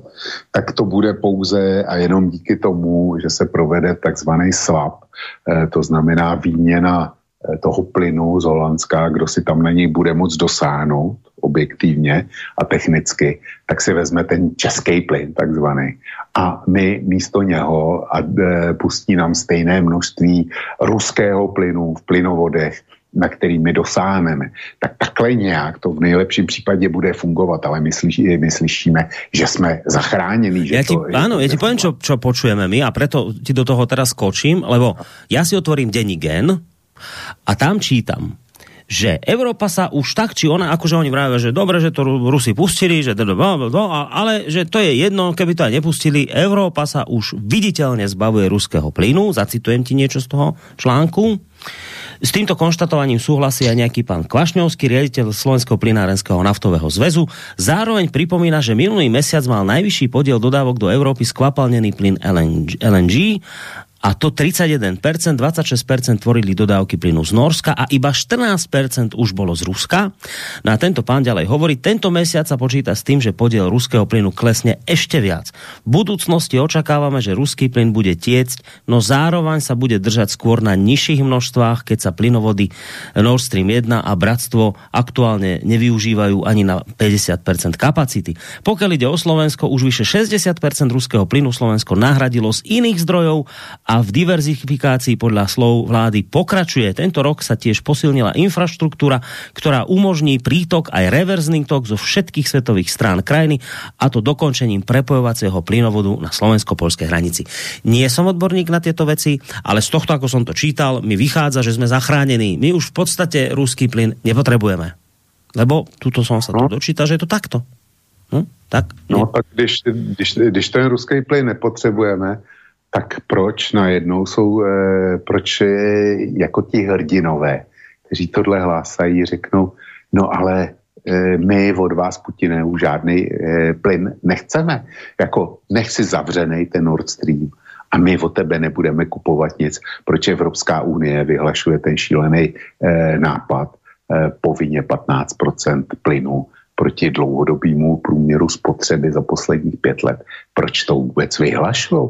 Když tím ten Putin, tím, že odstavil ten Nord Stream 1 eh, a dal ho eh, na servis, tak jim splnili jejich nejvroucnější přání a oni najednou, eh, oni jako všichni evidentně jsou, eh, jsou eh, jako happy, byť to maskujou tak eh, všem se, zejména v Německu, se jim viditelně ulevilo. Ale jako proč to, proč to teda neřeknou? Samozřejmě, že, že podíl ruského plynu bude, bude klesat potom, po tom, co se udělalo. Ale já už jsem to e, e, řeknu něco, co už posluchači slyšeli. Jsou dvě věci. Plyn vůbec mít, protože když plynu nebude dost, tak eh, jako otázka ceny není důležitá. A eh, pak je druhý případ, kdy plyn sice je, ale eh, důležitá je cena, jestli si ho může spotřebitel dovolit, dovolit zaplatit. A já si myslím, že v tomhle nás čeká teda obrovský náraz do zdi a budeme se divit, protože ten plyn LNG v normálních dobách, v normálních dobách když byl plyn lacinej, tak ten potrubní ruský stál o 30% méně než LNG z Ameriky nebo odkudkoliv jinak. 30% byl cenový rozdíl. No a e, ten LNG začal proudit do Evropy ze dvou důvodů. Totiž, že se cena e, potrubního plynu vyrovnala nebo v některých okamžicích převýšila cenu LNG protože, eh, protože nebyl a když něco není, tak hold, tak hold je to drahý. A vedle toho LNG šel taky nahoru a velmi drasticky. Proč? Protože eh, dodavatelů LNG je pouze několik na světě. To není, že eh, máš tanker, když ho teda vůbec máš, máš tankéra, někam ho pošleš a, a tam jsou rádi, že ta loď přijede a že to můžou naložit a že ti to můžou prodat. Tak takhle to ve světě ne, nefunguje jo, s LNG. Prostě eh, jsou je pouze několik velkých světových dodavatelů a eh, ti mají eh, zejména dlouhodobý kontrakty a budou obsluhovat svý dlouhodobý zákazníky. No a když potom e, přijde Evropa a říká dejte nám, jako například Kataru, e, mimochodem ty smlouvy s Katarem, o kterých se tak mluví, tak ty zatím vůbec nejsou perfektní. Tak e, Katar říká, a dáte nám, dáte nám dlouhodobý kontrakty, jako nám dává Čína a Evropa, zelení fanatici, najednou se vždycky objeví a řeknou, ne, ne, ne, my chceme, my chceme eh, ty smlouvy jenom nakrátko, protože my přece budeme investovat do Green Dealu a e, plyn je pro nás přechodní řešení. Takže te, tam potom investice jsou samozřejmě velice problematický a ty zdroje nejsou. A my jediný, co můžeme dělat za těchto podmínek, je trumfovat se s Aziatama, který nemají jiný zdroje ty nemají natažený ty trubky z Ruska, nemají jiný zdroje, tak se trumfujeme s cenou. A všimni se, že nikde se nedovíš. Nie, to nie, se... to nie, to nie. Áno, viem, čo ideš povedať. Nikde sa nedovieš, koľko to no. bude stáť. to, to... Za, za, za, kolik, za kolik nakupujeme. A já bych chtěl poděkovat, poděkovat posluchači, který mi tuším předevčírem poslal mail eh, k, s webem, kde, jsou, eh, kde se dá zkontrolovat jak jsou naplněný zásobníky v jednotlivých zemích. Ale vedle toho je tam ještě bezvadná tabulka, a sice eh, aukcí, cenových aukcí eh, LNG plynu v Evropě a ta tabulka ta končí někdy já nevím, v začátku tohohle roku, jsou tam snad poslední údaje cenový o aukci. A od té doby tam není jeden jediný cenový, cenový údaj, přestože tenhle server si na tom zakládá. Jo. Čili eh, eh, informace o tom, za kolik Evropa kupuje, kupuje ten eh, zázračný LNG plyn, tak ty jsou dneska, to státní tajemství. To se, to se prostě nedovíš. A jak říkám, jedna věc je ten plyn mít a druhá věc je moc ho zaplatit. A jestliže to nedokážeme, nedokážeme zaplatit faktury za plyn, tak pak si ve stavu, že je ti úplně jedno, jestli jsou zásobníky naplněný na 100% nebo na nulu. Prostě když si ten plyn nemůžeš dovolit, tak si ho nemůžeš dovolit a tak to končí. A ten ruský plyn, ten levný ruský plyn, tak na tom stála prosperita a blahobyt Evropy. A e, jestliže o něj přijdeme teďko, jakože teda asi přijdeme, no tak, e, e tak jako ten blahobyt začne mizet. A já jsem zvědavý, kdy už se konečně projeví ceny plynu, který, který platí ekonomika, průmysl firmy. Kdy to dopadne a dopadne to tak, jako, jako u vás ve Žiaru nad Horonou s elektrickou energií, kdy hliníkáři prostě zjistili, že, že už se to dál nevyplatí za slovenské ceny, které jsou výrazně nižší než český. Takže už se jim nevyplatí, nevyplatí vyrábět. A u toho plynu to bude úplně stejně kde jsou skládny, kde jsou potravináři, všichni, všichni mlíkaři, všichni eh, producenti masných výrobků, kde, kde je chlazení, celý ten vektor, eh, teda eh, velký sektor chlazení, kde, kde jsou sklárny, kde je chemický průmysl, Duslošala například, jo.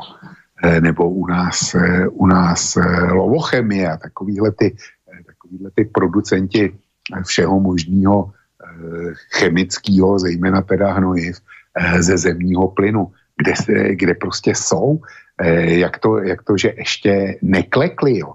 Já jsem zvědavý, co bude po novém roce, eh, teda po novém roce, co bude po prázdninách, jestli ty ceny plynu zůstanou takovýhle. A jestli se pře, začnou přenášet na koncový zákazníky, tak uvidíme velice, do, velice rychle, jak je to s tím LNG a jak je pro nás výhodný to inak e, bolo aj pri tej správe, ktorú som e, ti dával na začiatku s tým polským uhlím. Tak e, tam robili rozhovor s nejakou Polkou a tam vraví, viete, že, že problém je, že to uhlie si už nemôžem dovoliť kúpiť, lebo už je trojnásobne drahšie, ako bolo predtým. Ona tam presne vravela, koľko zlotých dávala prvýkrát. A teraz vraví, že trojnásobne. Bola to dôchodkynia a vraví, teraz je to uhlie tak drahé, že by som nám dala celý dôchodok a nič iné by som si nemohla kúpiť. Iba, iba to uhlie. Takže to je presne to, že to si treba ľudia uvedomiť, že keď vám tu nejaký sulík vysmiatý, ja neviem, kto rozpráva, že počujete, plynu bude dosť, poriadku, však dobre, ďakujeme, že ste za, zabezpečí, to je krásne, len teda prosím vás, za koľko nám ho budete pridávať po novom. Ten skvapalnený, ktorý ste vy nejak doviezli, vymysleli, to je super, ďakujeme, len prosíme cenu to chceme vedieť, koľko to bude stáť. Lebo ak sa na konci dňa dozvieme, ako tá chuďa, to, tá polka s tým uhlím, že no, že vybavili sme a viete čo, ale že od trojnásobne drahšie to uhlie, no tak pani Polka zalomila rukami, poďakovala sa a ide do lesa hľadať drevo. Tak, tak toto treba sa pýtať. Koľko bude plyn stáť? A to je zaujímavé, že tuto sa zatiaľ veľmi nejaké informácie nedozvedáš. Teda možno sme zle hľadali, ale nejak toto tu je za, za halené rúškom tajomstva. Ty si vravel, že ešte k Uniperu by si sa rád dostal, tak dajme niečo k tomu Uniperu, lebo potom by som bol rád, keby sme sa ešte trošku podebatili aj o tom úžasnom pláne, ktorý si ty teraz do takého pekného kontrastu dal, že teda keď je toho plynu dosť, tak prečo tu ideme robiť e, drastické 15-percentné šetrenia v Európe, veď predsa zo všetkých strán počujeme, že plyn je, tak čo, prečo tu plašíme? Tak o tom by som sa tiež ešte chcel s tebou porozprávať, ale tak, aby sme na ten Uniper teda nezabudli, tak poď niečo k nemu. Na ten, na ten rozhodně se zapomenout nedá, protože to je, to je největší téma dneska v Německu, e, speciálně teda dneška Uniper, jak jsem řekl, tak je největší dovozce ruského plynu v Evropě. Uniper eh, je firma registrovaná v Německu ale asi 80% v ní drží finská firma a je to státní finská firma, která přímo podbíhá úřadu finského premiéra. Takže eh, dá se říct, že Uniper registrován v Německu je finskou firmou. Uniper se ale dostal do vážných problémů, jakmile, jakmile eh, začaly eh, se snižovat průtoky ruského plynu na eh, Nord Streamu 1 a skončil tranzit přes Jamal, tak Uniper dostával samozřejmě výrazně méně plynu, než kterým počítal. A Uniper jako každý velký nebo velkodíler tak eh, má ze starých těch dobrých časů samozřejmě nasmou, eh, nasmouváno s velkými i menšími odběrateli smlouvy o dodávkách plynu a většinou za pevné ceny. Takže Uniper byl v pozici, kdy byl zavázán dodávat plyn, eh, dejme tomu městu Stuttgart, za e, takovou a takovou cenu, jenomže ono toho ruského plynu bylo výrazně méně. Takže milej Uniper musel nakupovat plyn e, na burze v Rotterdamu za ceny, které tam byly. A ty ceny, e, ty ceny, které tam byly, tak se ani náhodou nemohly poměřovat s těma cenama, který platil Rusům na svůj dlouhodobý kontrakt. A Uniper začal, začal krvácet a to, to v desítkách milionů eur denně.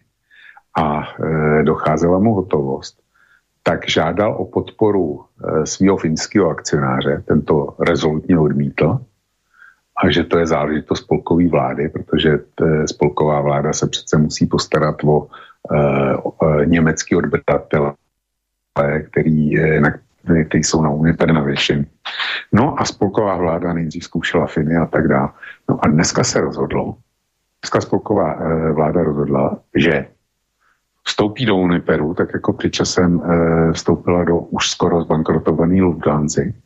Získá tam 30% podíl za e, jednu ak, akciový podíl, jednu akci bude nakupovat za marku 70, Podotýkám, že asi před třemi lety ten Uniper stál 40 euro za marku, eh, teda 40 euro za akci. Dneska eh, spolková vláda bude kupovat jednu akci za marku 70. Dneska na burze stál 7,5 euro, tuším. Eh, kdo tam s tím obchodoval, tak to byla asi závěrečná cena 7,5 euro.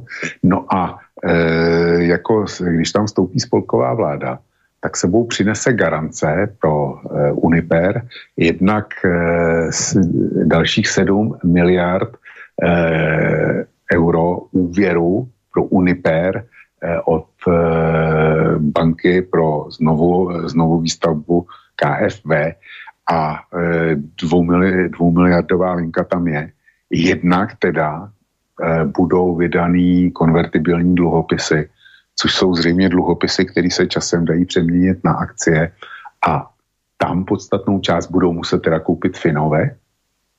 Takže to je, to je tohle, ale hlavně spolková vláda odsouhlasila to, že do, myslím, konce září bude Uniper plnit svým odběratelům za smluvní ceny, který má doposavat No a od konce září už to e, nebude muset dělat, ale přenese na ně 90% cenového navýšení, hmm. který, který bude nakupovat v tom okamžiku. No, to se potěší. To je, no, co se, to se potěší a těch 90% to je něco, co umožňuje už dneska německý zákon. Jo, to, e, jak si, jestliže takovýhle dodavatel je podrobený sám nějakému obrovskému cenovému nárůstu, a který nemůže, eh, řekněme, vyšší moc, tak, eh, tak jako má právo to promítnout, zrušit smlouvy a promítnout to svým odběratelům do, do nových smluv. U nás to, myslím, možný není, ale v Německu jo, tam, tam na to pamatovali. Tomu se zatím všichni bránili, to, to jako protože v momentě, kdy to udělají, tak samozřejmě bude hrozný zlé. No a e, spolková vláda to, si bere ten oddechový čas na to, aby připravili nějaký kompenzace. No ale oni to prostě promítnout budou muset a e, zákazníky Uniperu jsou, e, jsou zejména velké firmy, e, pokud nemají svoje kontrakty na Rusko, jako, jako to má například BAS, ten má svý kontrakty, ale, ale e, jsou to jiný velké firmy, velký, malý, střední firmy. A především jsou to takzvané štadverky. To jsou e, městský, městský podniky, kde města mají svý teplárny, mají svý plynárny, mají svý elektrárny. A ty jsou, eh, ty jsou napojený na Uniper a těmto ty budou muset zaplatit ten nárůst. No a samozřejmě ty si to nenechají pro sebe, čili dopadne to na obyvatelstvo. A spolková vláda teďko v potu tváře honem rychle dává dohromady další kompenzační eh, programy pro obyvatelstvo. Protože tohle dát na Němce, německého spotřebitele, tak jsou v tu ránu plný, plný ulice a náměstí. To by nebylo jako u nás nebo u vás. Eh, Němci, ty by se s tím nepárali, šli by, šli by do ulic. A já si myslím, že stejně půjdou, protože, protože oni eh, kolik můžou kompenzovat Němci a jak dlouho. Eh, oni mají zadlužení asi 80% už dneska, co abych se podíval na, to číslo přesně. Ale dejme tomu, že mají těch 70-80% zadlužení ke svýmu HDP. A jak dlouho jsou schopni tohle kompenzovat? To, to jako nepůjde. Čili to dnešní rozhodnutí spolkové vlády to jenom odbrání, eh, zabránilo tomu, aby se vůbec nerozložil trh s energiema v Německu, protože kdyby ten Uniper eh, šel eh, pod kytičky, no tak, tak jako přestanou platit všechny smlouvy. Kdo ho, kdo ho nahradí jako velko, velkodistributora? Jo? Kdo to bude, kdo bude řídit distribuci, kdo bude, kdo bude nakupovat? Tak spolková vláda ho z nějakých bratrů 15 miliard euro přímo momentálně zachraňuje ale eh, a vedle toho teda 15 miliard euro sem a vedle toho, vedle toho bude, bude potřeba ještě, já nevím, kolik desítek miliard a kdo ví, jak dlouho hmm. na dotace obyvatelstva a průmyslu. No. To je něco, eh, to je něco, co nedokážeš kvantifikovat a vůbec si neodvá, neodvážíš odhadnout. No potom ti dáva význam, že prečo sa tu vymýšľajú plány na 15-percentné ušetrenie energií. Potom, potom to zmysel dáva uh, zo strany teda Európskej komisie. Ja len medzi tým som si našiel to s tým uhlím. Tak budem citovať. Cena uhlí toho polského se nejvíc sa navíc za poslední dobu témnež strojnásobila, spoléhá na nej i Kristina Lisická, obyvatelka obce Rava Mazoviecka. Na zimu ho potrebuje zhruba 2,5 tuny. Dřív jsem platila 7 zlotých, pak je aj takto. Dřív jsem platila 700 zlotých, teda 700, pak 1 tisíc. Teď cena vystoupala na 2000 zlotých. Tolik jsem nikdy neplatila. Nikdy. Kdybych měla na živobytí jen peníze z důchodu, musela bych je utratit za tunu uhlí. A co pak? Jak bych žila? No, čiže Čiže opäť, no koľko to bude stáť, ten plyn, ktorý nám sem dotiahnete? Tuto napísal Jozef, poslucháč, že dnes na Markíze hovorili, že cena plynu môže na budúci rok stúpnuť o 170%. No, tak ak to naozaj stúpne o 170%, koľko ľudí si bude môcť ten plyn, ktorý my tu víťazoslávne zoženieme od inakeľ ako od Ruska, lebo tu sa zapichne vlajka víťazstva, máme ľudia plyn len ak bude o 170% drahší, kto si ho bude môcť zaplatiť? To je to, čo hovorí Vlčko. Jedna vec je mať plyn a druhá vec je mať schopnosť ho zaplatiť. No a potom, potom tu dáva význam toto všetko, že zrazu teda akože príde Európska komisia s nápadom, že musíme znížiť spotrebu plynu v členských krajinách o 15% do konca jary 2023. A že to je proste nevyhnutno, že to sa musí spraviť a, že, a dokonca tak, že keď to bude veľmi vážne, tak Brusel to nech zákonom nariadí štátom, že to budeme musieť všetci tu dodržiavať. Ty si dnes, a poďme trošku ešte k tejto téme, lebo pozerám, že čas nám uteká neuveriteľným spôsobom. Ty si k tomuto dnes vydala aj takú celkom peknú šťavnatú flash správičku, tomuto nápadu. Najskôr, najskôr daj také niečo, že ako sa ti tento nápad Európskej komisie pozdáva, že, a vôbec nemyslím pozdáva, ale že do akej miery je podľa teba nejak vykonateľný, realizovateľný, že tu dobrovoľne teraz máme najskôr sa teraz takto akože uskromniť, to má byť nejak na dobrovoľnej báze, tak ako aj Fico hovoril v úvode, ale potom, že no ale keď to nepôjde, tak potom to dáme akože na silu to natlačíme, že budete to dodržiavať. Tak ako sa ti tento nápad jednak pozdáva a jednak do akej miery podľa teba vykonateľný tento nápad? No, já jsem to našel včera, e, nebo dneska ráno jsem to našel, když jsem dělal Financial Times, což jsou bezvadné noviny ve srovnání s tím, e, s tím, co nám nabízí české a slovenské mainstream. Doporučuji číst Financial Times, dopo, doporučuji číst Wall Street Journal, doporučuji číst Bloomberga, ten je vůbec nejlepší, doporučuji číst uh, Reutera. E, to, tam, tam máš prostě věci, na který v českém a slovenském prostoru nemá šanci narazit. No a Financial Times to komentovali a ten titulek je Solidarita Evropské e, unie se otřásá, protože národy spochybňují plán na snížení potřeby plynu. Eh, oni, ten původní nápad byl, aby, se to, aby to bylo dobrovolný, jenomže eh, když je dobrovolnost, no tak eh, oni by do toho nešli všichni a když do toho nejdou všichni, tak ty, který by si utahovali opasek, tak přece e, e, tak to nejde, protože tamhle ty si ten opasek utahovat nemusí. A proč bychom teda měli my? Tak se uvažuje o tom, že to bude vydaný jako nařízení Evropské unie. No a navíc teda, aby se to nepletlo, tak snad by to mělo být eh, nařízení, který eh, bude vydaný kvalifikovanou většinou, to znamená 55% členských zemí a tuším 65% obyvatelstva v nich, jo, eh, musí představovat ta většina. No a okamžitě proti tomu vznikla vzpoura. První byli Poláci, Eh, jo, ono tam bylo, to má dvě větve, ten, ten plán Evropské unie. Plán číslo jedna, snížit spotřebu o 15% oproti dlouho, dlouhodobému poměru posledních pěti let.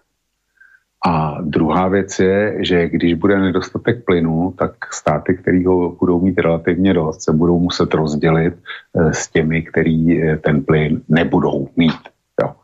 No a okamžitě eh, jako první se začala bouřit ku podivu eh, polská ministrině energetiky, která řekla, ne, ne, ne, my máme naplněný zásobníky a my se prostě s někým dělit nebudeme o to. Eh, najednou Poláci teda ta solidarita nula. K tomu přišli Španělé, pak se ozvali okamžitě Španělé a Portugalci a ty řekli, ne, ne, ne, my Eh, za prvně jsme žádný ruský plyn nebrali a vy to děláte kvůli ruskému plynu. My na něj nejsme napojeni. A my jsme už šetřili dost, tak nevidíme důvod, my už máme našetřeno, tak nevidíme důvod, proč bychom měli šetřit dál. A vedle toho neumíme si představit, jak bychom náš plyn posílali, posílali dál do Evropy, když není žádný propojení a tak dále. Tak to byli, to byli Španělé.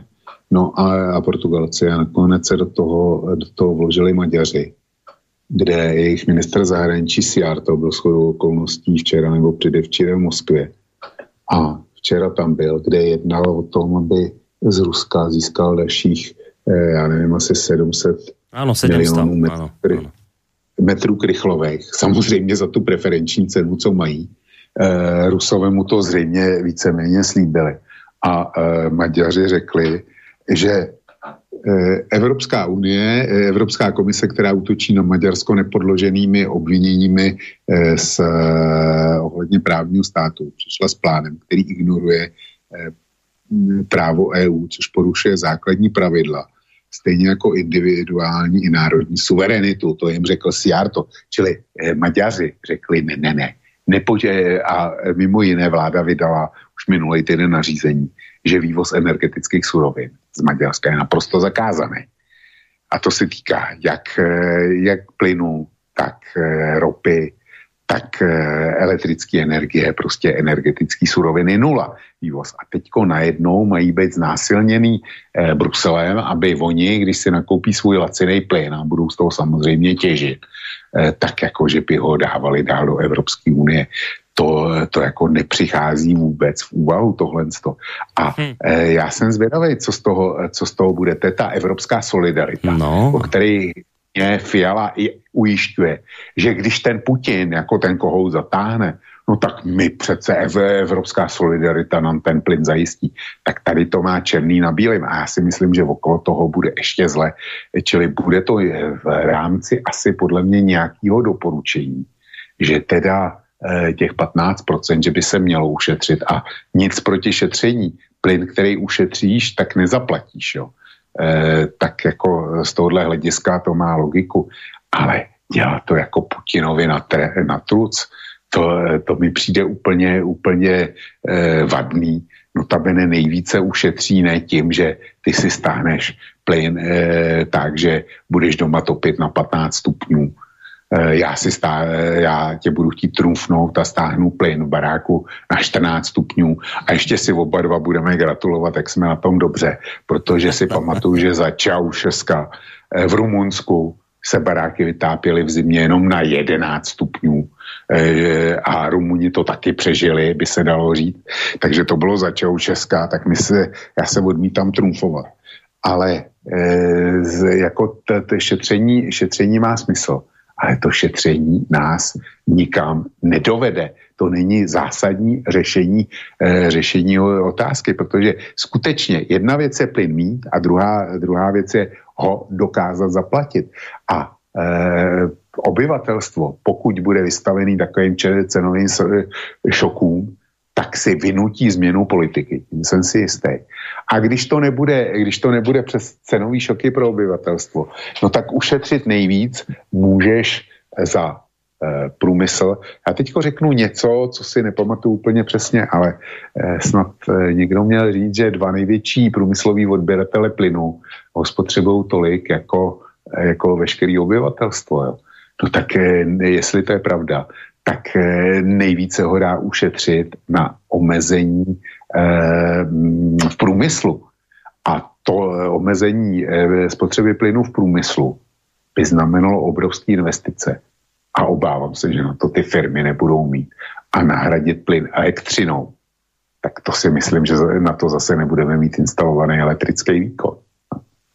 A ja sa až tak bojím toho, že keď tak sledujem, čo naši aj vaši stvárajú pri Ukrajine s dodávkami zbraní a týmito vecami, že až sa tak obávam, že keď niekto príde za našim Hegerom alebo za vašou fialovou vládou, že počujete, že solidárne dá ako plyn pustiť by ste mohli, tak ja mám obavu, že túto tieto naše dve trápne vlády by sa rozdali, že ja, ja sa trošku bojím, že či oni úplne všetko nepustia v rámci Solidarity, lebo my sme momentálne podľa mňa sa to tak vraví, že pápežskejší ako pápež, my sme ukážka solidárnosti dnes. My pôjdeme úplne, že keby sme mohli, všetko dáme, lebo solidarita nadovšetko. Neobávaš sa, že keď toto príde takýto nápad, doletí ku vám do Prahy a do nám do Bratislavy, že my vypočujeme solidárne volanie a sa rozdáme?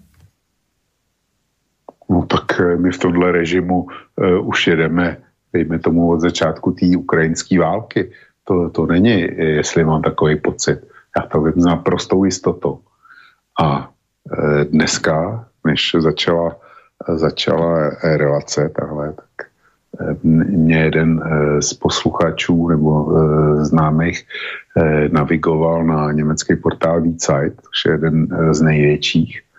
A tam jsem našel článek, kde němečtí intelektuálové napsali dneska nebo včera čerstvou výzvu spolkové vládě, eh, kde eh, nápis příměří hned a eh, jak si je tam text výzvy na spolkovou vládu, ale v podstatě na celý západ, aby začal okamžitě tlačit na vznik příměří na Ukrajině, aby se situace stabilizovala, že to může skončit jednak jadernou válkou a když ne jadernou válkou, tak rozvratem evropské ekonomiky a evropského sociálního řádu.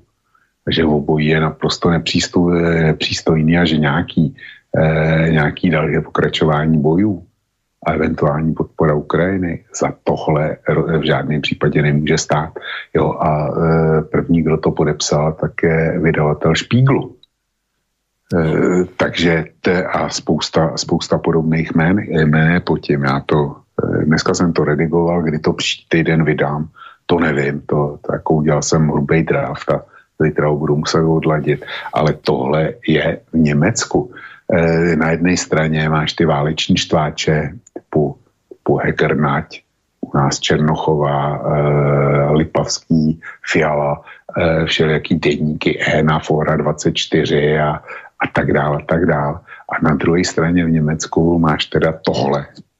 U nás ta takzvaná intelektuální elita, tak ta vypadá, že by šla Putina zaškrtět a jeho armádu vlastníma rukama. Jako, to je pro ně to nejmenší. A že teda si klidně tu, tu jadernou válku střihnou. No a v, v Německu intelektuální elita, tak eh, ta to vidí úplně jinak. A je nejvejš na čase, je nejvejš na čase, aby eh, tenhle hlas získal na síle, protože prodlužováním té války, bez ohledu na to, jak ta válka skončí, tak nutně povede, povede k dalšímu rozvratu. Jo.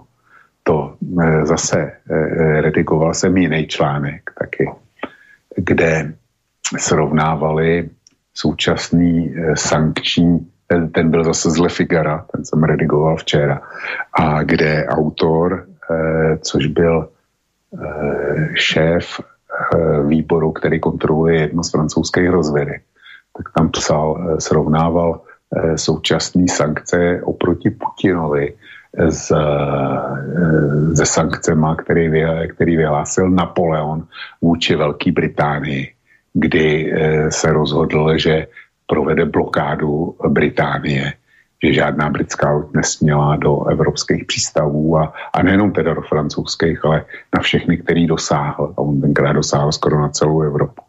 No a on to tam srovnává, píše, v konečném důsledku to dopadlo tak, že eh, Francie obrovsky oslabila, že eh, Anglie si našla eh, náhradní cesty, že dokázala do své ekonomiky zaintegrovat svý tehdejší kolonie, že Francie místo toho, aby se spojila se spojenýma státama proti Velké Británii, tak posuzovala Američany jako svý nepřátele, protože jejich lodě pluly do Británie.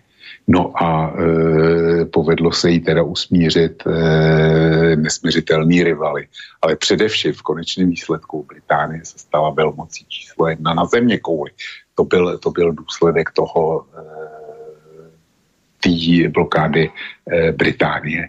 No a e, se, on tam říká tak jako Eh, ta, to sankcionování Ruska asi nepovede k tomu, že by se z Ruska stala eh, světová velmoc číslo jedna ale rozhodně dopady to mít bude a dopady, kterými si eh, neumíme představit. A my opakujeme tu Napoleonovou chybu. Čili to, to je článek, který ti vyšel v Le Figaru. Mm. No ja, ja by som bol veľmi rád v tomto smere optimista, keby takýto zdravý rozum už konečne prevážil nad militantnými vojnovými štváčmi. Len ja mám obavu, že tieto intelektuálne spolky a ich normálne volania po vždy miery a podobných veciach idú vždy nejak dostracená. Zvlášť, keď aj vidím takéto odhodlanie, ako, vieš, presne toto, že všade počuje, že nesmieme byť unavení z podpory Ukrajiny. Nacajte vojnu vzduch, pušného prachu. A tieto veci, vieš, že to je, a, a nakoniec aj o energetike, keď sa bavíme, tá Lajenová momentálne vyzerá odhodlanie, ja počujem ako keby nové Virschaffendas, my to zvládneme o tých 15% sa uskromniť, my to zvládneme, my budeme teraz solidárni, my teraz ukážeme tú európsku solidaritu a, a, a, a vieš, že že ako ja, ja fandím tým intelektuálom, aby som bol rád, keby tento zdravý rozum prevážil, ale moc v rukách majú títo šialenci. Tieto lajonové, ktoré zase chcú niečo zvládnuť, šafnúť, e, šialenci typu Naď, ktorí najradšej by tu všetko uzbrojili, odzbrojili, vyzbrojili. E, toto sú dnes tí, ktorí majú moc v rukách. Tí intelektuáli, žiaľ, to sú len ľudia, ktorí veci vedia správne popísať, ale ich hlas ide nie vždy tak dostratená. Tohto sa ja bojím. Borisku, klepl si řebíček na hlavičku. Ano. E, a teď ho narážím na ty slova. To jsou ty šilenci, kteří dneska mají moc. Mají moc proto, že jsme jim tu moc dali do rukou. My v Česku, vy, vy na Slovensku zatím s tím nemůžete nic dělat. My v Česku s tím taky moc dělat nemůžeme okamžitě. Ale u nás e, malič, maličko přece jenom budeme moct asi za tři měsíce protože u nás budou jednak obecní volby a e, jednak se bude volit třetina senátu. A já jsem byl vždycky přísně proti tomu, aby se třeba obecní volby spojovaly s velkou politickou situací. Ale eh, máme asi tak 8 až 10 českých posluchačů. Eh, hodiny velká slobodného vysílače, tak mě to nějak vychází, že to bude. Takže já, pokud mě poslouchají moji spoluobčany, tak já je chci vyzvat už teďko, aby u těch voleb přemýšleli. Přemýšleli a samozřejmě, když to bude nějaká vesnice nebo městečko typu her, her, Heřmanův městec nebo, nebo nevím, Český Valenice, tak jako u vás v těchto menších městech nebo Velký Losiny, že e, Pavel z Velkých Losin, náš častý respondent, když to budou Velký Losiny, tak u vás e, v těchto obcích a městečkách, tak je to, tak je to o tom, jakýho máte starostu, jak dobře vám funguje škola, jestli se postavil vodou a já nevím, co všechno. A jestli, jestli místní fotbalisti mají kde hrát a za co hrát. Tak a školka, jestli tam je, hospoda, jestli je otevřená, tak uh, u vás je to o těchto problémech v pořádku. Vy si volte tak, abyste měli co nejlepšího starostu. Aby ta obec co nejvíc, uh, co nejlíp fungovala. Ale my, co jsme z velkých měst, zejména teda z Prahy, z Brna, z Ostravy, z Plzně, v podstatě ze všech těch kraj, krajských měst, tak e, u nás je úplně jedno, kdo, e, komu ten hlas dáme. Jedno z toho titulu, že ať to bude e, ten nebo ten, tak prostě vládnout bude nějaká koalice a ta se bude muset domluvit. E, a e, ty cíle budou stejný, protože mají jenom jedny prostředky a osvícený starosta asi udělá o trochu víc než, než Lipavský, a podobný lumeni tak, a pražský primátor Hřib, tak jako ty asi jsou o něco horší, než by mohly být. Ale nebude to markantní. Ale u nás proto si můžeme dovolit luxus tu volbu na podzim použít jako hlasování o vládě. A je nejvejš na čase, aby vládní strany dostali prostě co nejméně hlasů. On kdyby, ta, on, kdyby tam byl Babiš jo, v té vládě, ono by to fungovalo úplně stejně.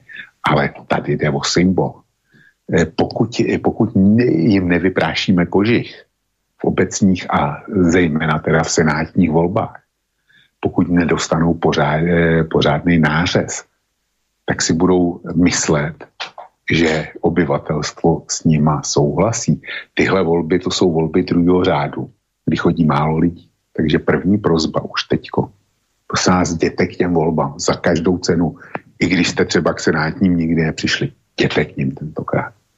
A těch pět stran, ODS, TOP 09, Lidovci, Piráti, STAN, tak ty od nás nesmí dostat ani jeden volební lístek. Je jedno, kdo je reprezentuje v těch velkých městech. Prostě je potřeba hlasovat pro kohokoliv jiného, kdo s nima nemá co společného.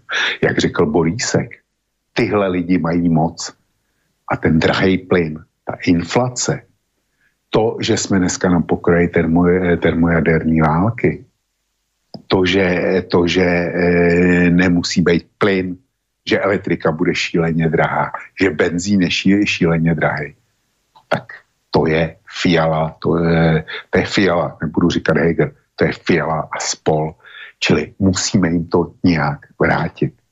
Je to nešikovný, ne, je to málo, ale nic jiného nám nezbývá. Já na tohle ještě napíšu e, v příslušném hmm. čase několik, několik článků a věřím, že se k tomu vrátíme v trikoloře e, včas. Ale apeluju na vás už dneska, aby jsme nestráceli čas. A buďte tak laskaví, eh, zkoušejte tu, tohle, tuhle konstrukci předávat ve svém okolí. Jděte volit a eh, zkusme jim to spočítat. Ja si myslím, že toto je veľmi pekná bodka za touto témou. Tak by som to chcel spraviť, že správame si takúto peknú bodku za touto témou a, a po pesničke možno pozrime sa na tie maily, lebo nie ich tu toľko, že by sme ich za tú polhodinku nezvládli, ale chcel by som ešte jednu vec k tomuto povedať. Presne nadviažem na to, čo si teraz povedal ty a ne, nebudem hovoriť moje slova. Vyťahnem slova niekoho iného, koho ty veľmi dobre poznáš. Pána doktora, bývalého prednosta, prednostu a primára Bansko-Bystrickej psychiatrie Ludvika Nábielka. Pán Nábielek totižto v týchto dňoch dnes mi volal, vraví, taký článok som napísal do Bystricovín, prosím ťa, pozri sa na to, ak by si mohol zazdieľať to u vás na stránke. Ja ti teraz, vočko, prečítam krátky úryvok len z toho jeho článku, ktorý nesie názov Chudoba, choroba a smrť. Tento článok jeho začína motom istého Roberta Dladluma, ktorý povedal, ovládla nás banda zaostalých neandertálcov, ktorí sa pohybujú v zložitom svete, ktorému vôbec nerozumejú. A potom niekde ďalej inde v tom článku píše toto. V dôsledku hlúposti, chamtivosti a neschopnosti dohodnúť sa na základných otázkach spolužitia sme sa ocitli na samej hrane existencie. A nesýka sa to len na našich domácich pomerov, ide o problém celého tzv. civilizovaného sveta, ktorý zdá sa na dobro vyčerpal svoje možnosti zmysluplného fungovania. Idiotské balíky sankcií, ktoré spolahlivo rujnujú predovšetkým tých, ktorí ich vyhlasujú. Zreťaze otrhnuté zbrojenie na úkor životnej úrovne vlastného obyvateľstva cudzie vojenské základne ako vredy na tele donedávna nezávislých štátov. Načené odstrihávanie sa od roky spolahlivých zdrojov energií v réžii podivných politických kreatúr, ktorých sa žiadne reštrikcie pochopiteľne osobne nedotknú, s tým spojené riziko fatálneho vojenského konfliktu, zdražovanie, inflácia, obmedzovanie zdravotných starostlivostí, tepla a vody, to všetko nevedie nikam inám, ako do slepej uličky, na konci ktorej zdá sa, že už neodvratne čakajú chudoba, choroba a smrť. Je ešte vôbec možná cesta späť, ako z toho von? Máme, verte tomu, ešte iné možnosti. Tými najjednoduchšími a najpriechodnejšími sú voľby, aj keď si nerobím ilúzie, že sa nedajú zmanipulovať, ale pokúsiť sa treba. Nech sa teda všetky nasledujúce voľby stanú referendami, ktoré odmietnú zlo, do ktorého nás zavliekli. A nezabudnime pri tom, že vláda pravice prináša pre obyčajného človeka nielen zbedačovanie, chudobu a hlad, ale aj chorobu, utrpenie a smrť. Tak toto je niekoľko slov z článku Ludvika Nábielka, ktoré si myslím, že po tom všetkom, čo si povedal ty, ešte sú takou peknou bodkou na záver tejto našej témy. Čo povieš? Borisku, povím to, aby si eh, ten článek mi poslal na mail a ho vydám na kose. Hmm. Snad to panu doktorovi nebude vadit. Jo. Uh, určitě nie, to, to, to určitě nie. To, to udělám rád, tohle. To. No a jinak e, musíme mít tu přestávku, nebo nebo... E, ne, nemusíme. Si, ne. Môžeme si, ideme rovno na tie maily? Či? No, asi jo. Dobre, tak poďme, no, pozri, máme do konca relácie 20 minút a ja keď to tak pozerám, tak máme tu nejakých 15 mailov. To by sme podľa mňa za, tu, za tých 20 minút mohli stihnúť. Jo. Tak poďme na ne. Jo uh, uh, tuto hneď začnem prvý čítať. Zdravím, listárna by šla udelať, i aj toto máme nejakú technickú vec, len písomnou formou. Mail a prípadná voková odpoveď niekde na stránce Slobodného vysielača není proto možná nutné online vysielání. Každý, kto má zájem, si to môže dohľadať, je nápad. No, to je síce dobrý nápad, Štepán, len všetko to, aby to vok dával do písomnej formy, no keď už teraz pozeráte na to, akú on má kadenciu tých článkov, tak ešte zároveň písať aj odpovede, to myslím si, že to by bolo dosť zdlhavé. Ono sa ďaleko lepšie na to odpovedá slovne, ako to dávať do písomnej polohy, čiže podoby. Čiže e, tento nápad zatiaľ by som teda nechal ležať ľadom. Vyriešime to dnes asi tak, že dnes tie maily stihneme prečítať podľa z týchto 20 minút a keď nie, tak je tu potom tá lista. Len teraz je špeciálna situácia tá, lebo budem na dovolenke, takže prejdeme hneď na ďalší mail. E chcem sa spýtať, či si nezaslúžime svojou nečinnosťou to, čo s nami stvárajú. Môžu s nami robiť, čo chcú, lebo vedia, že im to prejde. Tak Ferry toto napísal, že či si toto práve svojou nečinnosťou nezaslúžime. No, Fer, Fero má naprostou pravdu, já to vidím úplně stejně. Juraj mi odporúča, aby som si neplietol pojem nie priateľský a nepriateľský. Nie priateľský je v ruštine nedruževský, ale ne, nepriateľský je vražecký. My sme zatiaľ zaradení len do prvej skupiny, tá druhá je vojnový nepriateľ. Od toho nemáme ďaleko. No. Dobre, toto mi inak dnes písala aj e, Lučová sestra Míra presne. To som si všimol v maili, že Rusi to tam majú nejak rozdelené, že majú štáty nie priateľské a potom štáty nepriateľské tak to neviem teraz, či my patríme podľa tohto asi do toho nie priateľského, ale ešte nie nepriateľského. Tak? Teď, eh, on to, on to posluchač píše, píše v konci. že mezi tím zas až tak velký rozdíl mm. není. Uh, Zuzana píše, Fico uzavrel s Gazpromom zmluvu na 15 rokov v roku 2009, takže do 2024 je zmluva na dodávky plynu z Ruska. Hm. No, tak do, do roku 24 máte vystaráno díky, díky Robertu Ficovi. Co bude potom, dneska nikdo netuší. Uh, Roman z Prahy, mám dva dotazy. Nevím, zda ste zaregistrovali minulý týden chování pána Fialy v poloprázdnem Európskem parlamentu, kde je pán Ferhofstadt z pozice europoslanca arogantne obviňoval a školil, že pomalu prosadzuje zrušení práva veta státu. Předně je to drzost a hrubě proti našim zájmům. Fiala tam navíc roztřeseně seděl, mlčal a já se opravdu upřímně styděl za našeho premiéra. Nejsme tam schopni nic prosadit, jsme tam jen jako stafáž a podradný povl. Stále si vlk myslí, že EU je pro naše země znamená větší benefit než vystoupení z EU. Dále pán Fico se poslední dobou hezky poslouchá, ale co proti těm nezmyslům z EU dělal, když byl u moci. Vy mu jeho nynější sympatické postoje věříte? Hezký večer vám oběma díky za dnešní relaci. Roman z Prahy. No, k tomu úvodu, tak to je štandardná otázka, ktoré sa asi v hodine vlka nevieme vyhnúť. S tou Európskou úniou, či ešte stále si, alebo už nie. Dobre, však tento folklór očividne budeme tu mať stále, čo je v poriadku, dobre, nech len teda dodám k tomu, že teraz e, to nemecký e, ministerský predseda povedal teda premiér, že e, no, bude treba robiť niečo s tým právom veta, že v, už si to proste v tejto súčasnej situácii zahraničnej nemôžeme dovoliť e, mať akoby ten, že, že jeden štát sa môže postaviť proti a potom sa nedá robiť jednotná politika. Nakoniec ty si to hovoril už v minulosti viackrát, že toto je naozaj objektívny problém, že jednoducho v tej súťaži veľkých celkov sa Európa nevie presadiť práve preto, lebo proste nemá takéto jednotné rýchle rozhodovanie. No a teraz e, hovoril e, spomínaný nemecký premiér, že, no, že s týmto bude treba niečo spraviť. Tak toto vlastne spomína e, posluchač v, tom, v tej svojej prvej časti svojho mailu, že teda Fialu tam, neviem, či ja som to nevidel, neviem, či si to ty videl, kde ho mal Verhoštát školiť z toho, že pomaly presadzuje zrušenie práva veta národných štátov a že to sa mu veľmi no, nepáčilo, ako tam sedel Fiala a nejako tam nezastupoval vaše záujmy dostatočne. No já jsem to viděl, to bylo opravdu, eh, to, to probíhalo celou alternativou a dokonce i ČT, myslím, přinesla z toho krátký shot. Takže jsem to viděl. A e, Fiala, e, Frošta tam spráskal Fialu jako, jako uličníka. Jo. To je pravda, Fiala nevypadal vůbec jako e, premiér suverénní země, notabene země, která předsedá Evropské unii ale, ale jako e, spratek, který ho chytili v cizí zahradě na šveskách. No a ani neceknu. To vystoupení Frahofštata, to bylo naprosto obludný. To něco tak samolibýho, že e, snad dokáže jenom Václav Klaus. A potom Guy, Guy Verhofstadt, takže jsem to viděl, bylo to ostudný, ale eh, ať se na mě posluchač nezlobí, pro mě Evropská unie není, není bývalý belgický premiér a dneska eh, šéf liberálního klubu eh, v Evropské unii. To, to, jako to pro mě není Evropská unie a rozhodně to není ta Evropská unie, eh, která má pro mě smysl je to eh, Verhofstadt je na, nafoukaný, drzej, arrogantní panák a tím to končí. To je stejný, jako já rád přirovnávám Evropskou unii k autobusu.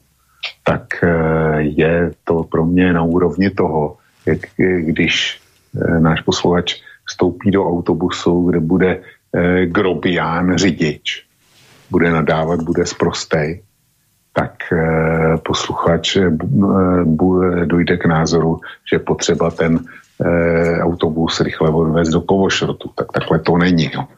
No a pokud jde o tu, o tu jednomyslnost, ano, brání nám to, e, brání to tomu, aby Evropská unie fungovala jako zásadní konkurent Spojených států, Číny, Indie a dalších těchto zemí. Protože když má být 27 názorů na všechno a mají v nějakém historicky krátkém čase se sjednotit na nějakém stanovisku, tak to prostě nejde. To, to nejde. Nicméně, jestliže Evropská unie se dopracovala do toho stavu dneska, že to je, že to je vysloveně ideologicko-demagogický blok, který eh, vyznává naprosto nelogické hodnoty a je pro něj nejdůležitější na světě postavení LGBT komunity a, a transgender osob a takovýhle ty věci a chce zavádět digitální cenzuru a odhlasoval si eh, v týdnu zákon, který eh, v podstatě nikdo nezaznamenal, který to umožňuje. Jo. Tak, tak jako jestliže máme takovouhle Evropskou unii, tak samozřejmě eh, požadavek na právo veta je dneska základním požadavkem, eh, který je potřeba hájit na krev. To je bez debaty. Ale Evropská unie jako projekt, my nemáme jinou šanci. Prostě ekonomika naší velikosti, která tvoří asi 1% eh, světového HDP, tak tam nedokáže ovlivnit, ovlivnit na světě vůbec nic. Ta, ta může fungovat jenom jako součást velkého silného celku. Hmm. Inak práve neviem, či zajtra nie je nejaké výročie založenia práve toho spolku uhlia a ocele, na ktorom potom vlastne vyrástla Európska únia. My sa často k tomu vraciame, že teda pokiaľ by Európska únia fungovala tým štýlom, ako to bolo pôvodne myslené, práve tento spolok uhlia a ocele, že tam, kde sa obchoduje, obchoduje tam sa nebojuje, tak potiaľ s Európskou úniou problémy nemáme problémy s Európskou úniou nastavujú v momente, keď sa tam začali pretlačať tieto pseudoliberálne všetky bláboli, blbosti, keď sa tam udial Európsky parlament, ktorý je šialený a potom presadzuje nejaké šialenosti po svojom že s týmto máme problém. Uh, a potom tu má nejaké maily, kde poslucháči asi reagujú teda očividne na toho Fica z úvodu a ma tak upozorňujú, že pozor na Fica, aby som nebláznil, že Fico je to proste len klamár, ktorý niečo teraz trepe, lebo sa to páči ľuďom, ale v skutočnosti, aby sme neboli naivní, že on proste tiež rozmýšľa rovnako ako tí, ktorých teraz kritizuje a že to mal dokázať v čase, keď bol vo vláde. V poriadku, však môžete mať tento názor. Ja tým, že pustím Fica na úvod, kde teda hovorí niektoré veci, ktoré podľa mňa sedia, to neznamená, že vám ho podkladám ako niekoho, ktorý vy máte voliť a máte mu dôverovať, však máte, máte ten názor, ktorý máte pokojne, ale to neznamená, že ja nemôžem teda tu Fica pustiť v úvode alebo kohokoľvek iného. Čiže asi len toľko k tomu. Uh, no já bych, se, já bych se těchto posluchačů zeptal, jestli jsou to slovenský posluchači, jestli mají někoho lepšího, než je Robert Fico. To je jedna poznámka a pak mám ještě jednu. Ono se eh, velice snadno jako žádá statečnost od těch ostatních. A vážení eh, v zaměstnání jste taky tak stateční, jak chcete, pokud ta firma není vaše, jo, pokud jste zaměstnanci, jste stejně stateční, jako požadujete, aby byl statečný Robert Fico, když byl premiérem? Opravdu to dokážete? Jestli ano, tak před váma smekám. Pak máte právo na tu výtku. Jestliže ne, se chováte jako, jako každý normální člověk, jenom nemít problém, tak nevyčítejte Robertu Ficovi, že i ten hraje v mezích možného, když eh, byl na nejvyšších evropských grémích. Um, teraz neviem, či je to za skrátka, ty mi s tým možno pomôžeš, lebo píše poslucháč Mipe, u bežného rodinného domku na okraji Prahy sem dostal měsíčný předpis záloh od PRE. Teraz to neviem, čo je PRE. Pražská energetika. To bude, aha, Pražská energetika ve výši 14 500 korún a doteď sem platil 3000 korun. Už také přátelé dostali předpis záloh na proud a plyn a myslím, že během cca dvom měsíců půjde táto vláda do kopru a bude se hodně divit, jak rychle. Tady je všechna diskuse málo platná a budeme také muset přehodnotit a zhodnotit vztahy uprostred EU.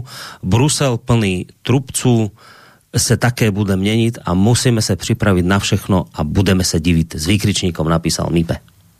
Takže z 3000 no, korún mu prišiel predpis na 14 500. Pekne. No, pětkrát tolik, no. Hmm. To, je, to bude realita tohle. A jestli ani tohle nedostane lidi do ulic, tak nám opravdu není, není pomoci. Já bych z toho nevinil Evropskou unii. To je naše záležitost, protože eh, náš Čes prodává elektriku, kterou vyrobí za 25 halírů, tak ji prodává za 2,50 na burze v, Lisku, v Lipsku a my potom teď koupíme za 10 korun za kilowatt eh, hodinu, jo, aby bylo jasno. S tím Brusel nemá nic společného. To je to jako to, To je naše vnitřní česká záležitost. Vnitřní česká záležitost je i to, že Slováci mají dlouhodobou smlouvu o odběru plynu z Ruska, ještě dva roky, my jsme ji zrušili někdy v roce 17 a byli jsme na to děsně píšní, eh, že můžeme, že si všechno budeme kupovat v Rotterdamu a že nás to vydala lacinějš a že teda od toho Ruska se odstřihneme. A eh, Němec to kupuje za 7 korun za měrnou jednotku a nám to teď prodává tuším za 35 korun za, měn, eh, za měrnou jednotku. Jo. Takže to jsou naše věci, tohle. A MIPE má dvě možnosti buď zorganizovat něco a jít do ulic a opravdu jim to e, se jim připomenou okamžitě a rychle. A nebo když nepůjdeme do těch ulic, tak se zařídit podle, e, aspoň podle toho doporučení, který jsem dal já. Protože jestliže špatně dopadnou strany vládní koalice v Praze, kde teda špatně nedopadnou, bohužel v Plzně taky ne, podle průzkumu, ale je potřeba, aby dostali co nejméně hlasů. To je, to je naprostá zásada. Jinak to odskáčeme my. Uh, Táňa Strenčína nám píše, že mož, nás môže uspoko, upokojiť. Nie dnešným dňom sme sa dostali na blacklist Ruskej federácie, tie zbranie na nás mieria odvtedy, ako Zuzanka podpísala tú obranú zmluvu, tzv. obranú zmluvu s Američanmi, na ktorej ešte nezaschol atrament z tlačiarne národnej zrady. Musím súhlasiť s reakciou vládcu Mordoru na EU štvorbodové kartinky. Definitívne sme sa zbláznili. Aj, aj to, hej, keď píše, že to bolo to, že ktoré štyri miesta si treba umývať. Tak máme sa držať, prajem mi peknú dovolenku, ďakujem veľmi pekne. Táni Strenčína, tak áno, že tak to už sa vtedy hovorilo, keď sme túto zmluvu, ktorá bola tak extrémne dôležitá, ale e, pritom nič nové ne, neprinášala, už vtedy sme vravili, pozor, pozor, stávame, stávame sa cieľom pre Rusko týmto pádom vojenským, ale tak máme politikov, ktorí hovoria, že takto je správne, takto má byť to je dobré, keď sme cieľom, je dobré, keď sme nepriateľom Ruska. Vtedy vieme, že sme na správnej strane histórie a teda ak by sa asi malo niečo zom, zomlieť, tak oni zrejme veľmi radi položia životy za európske hodnoty a našu solidaritu a podobné veci, ktoré sme tu počuli. Aj keď teda na papieri to vždy krajšie vyzerá ako v realite, lebo ako dnes Vlčko popísal, tá európska solidarita, keď príde na peniaze, tak nám začína praskať a pukať na rôznych miestach, zrazu to nefunguje, tak si celkom neviem predstaviť, ako by to vyzeralo, keby už išlo o život. No. Tak asi toľko len môj krátky komentár, neviem, či chceš aj ty na to zareagovať.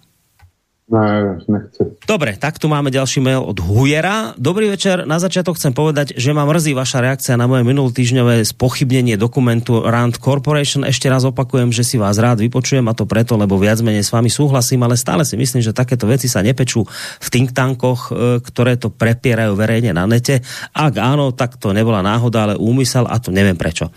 A na záver odkaz Vočkovi. Nedávno ma sfúkol jeden môj oponent, keď som mu pripomenul nedodržiavanie minských dohôd Ukrajincami, že on si ich pozrel na Wikipédii a že nemám pravdu. A keď som si ich tam pozrel, tak som pochopil prečo. Takže toľko k argumentácii Wikipédiou. A ďalej vás rád budem počúvať a držím vám palce. Tak teraz celkom neviem, čo tam v tej, mohol napísať, čo tam v tej Wikipédii teda objavil. No ale no teda, že tak počul si, čo píše, tak ak chceš, môžeš na to odpovedať. Uh Zdravím rodinu Hujerojic a přeju jim velkou úrodu švestiček letos do vlastní zahrádky. E, současně konstatuji, že má e, pan Hujer právo na svůj vlastní názor, já mám právo na jiný. A minský dohody si myslím, že znám velice dobře a zajímalo by mě, e, co jako v těch minských dohodách nesedí, že ho ten oponent svoukl. Podle mě tuším, že to jsou body 7, 8, 9 hovoří naprosto jasně. A zrovna tak eh, je jasný, že Ukrajina nenaplnila. A zrovna tak jsou k dispozici doložitelně výroky Zelenského a šéfa Bezpečnostní rady Ukrajiny Danilova, že Ukrajina nebude plnit, to bylo ještě před, tom, před konfliktem, nebude plnit Minsk dohody. To je černý na bílým. Čili eh, jestli se Hujer nechal sfouknout diskuzi u takhle jasného tématu, tak e, jako nejsem schopen poradit, jak dál. Uh, Milan píše, Ukrajina nám zvedla od 1.4.2002 o tretinu tranzitní poplatek za prúchod ropy přes jej území. Skvěle nám týmto podeko- podekovali za miliardové dary na úkor našich občanov Českej republiky za zbrania a ťažkou techniku. Ja to, Milan sa podpísal ako my, takže to písal MIPE. A to bola vlastne očividne reakcia na to, keď sme sa bavili, že teda váš pán Lipavský si pochvaľoval návštevu Kieva, ako všetci mu tam ďakovali a ako všetci berú Českú republiku ako jeden z top krajín, ktorým najviac pomáha. Takže že takto napísal Vypesa nám zase pre zmenu, alebo teda vám pre zmenu poďakovali Ukrajinci. No já tím nejsem překvapený.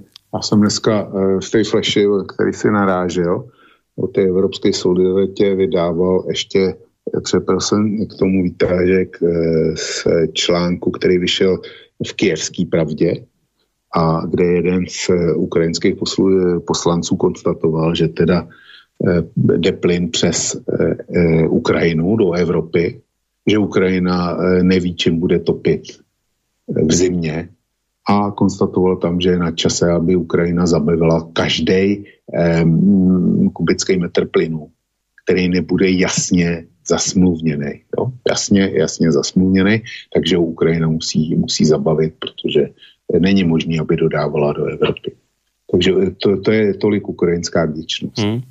Dobrý večer, Vlk, Boris, priatelia hodiny Vlka. Chcel by som poukázať na pomyselných sedem kulí v Sarajeve, ktoré pán Vlk tak neblaho prorokoval. Tento priemer tento prímer je dnes natoľko aktuálny, že je ťažko si ho nevšimnúť.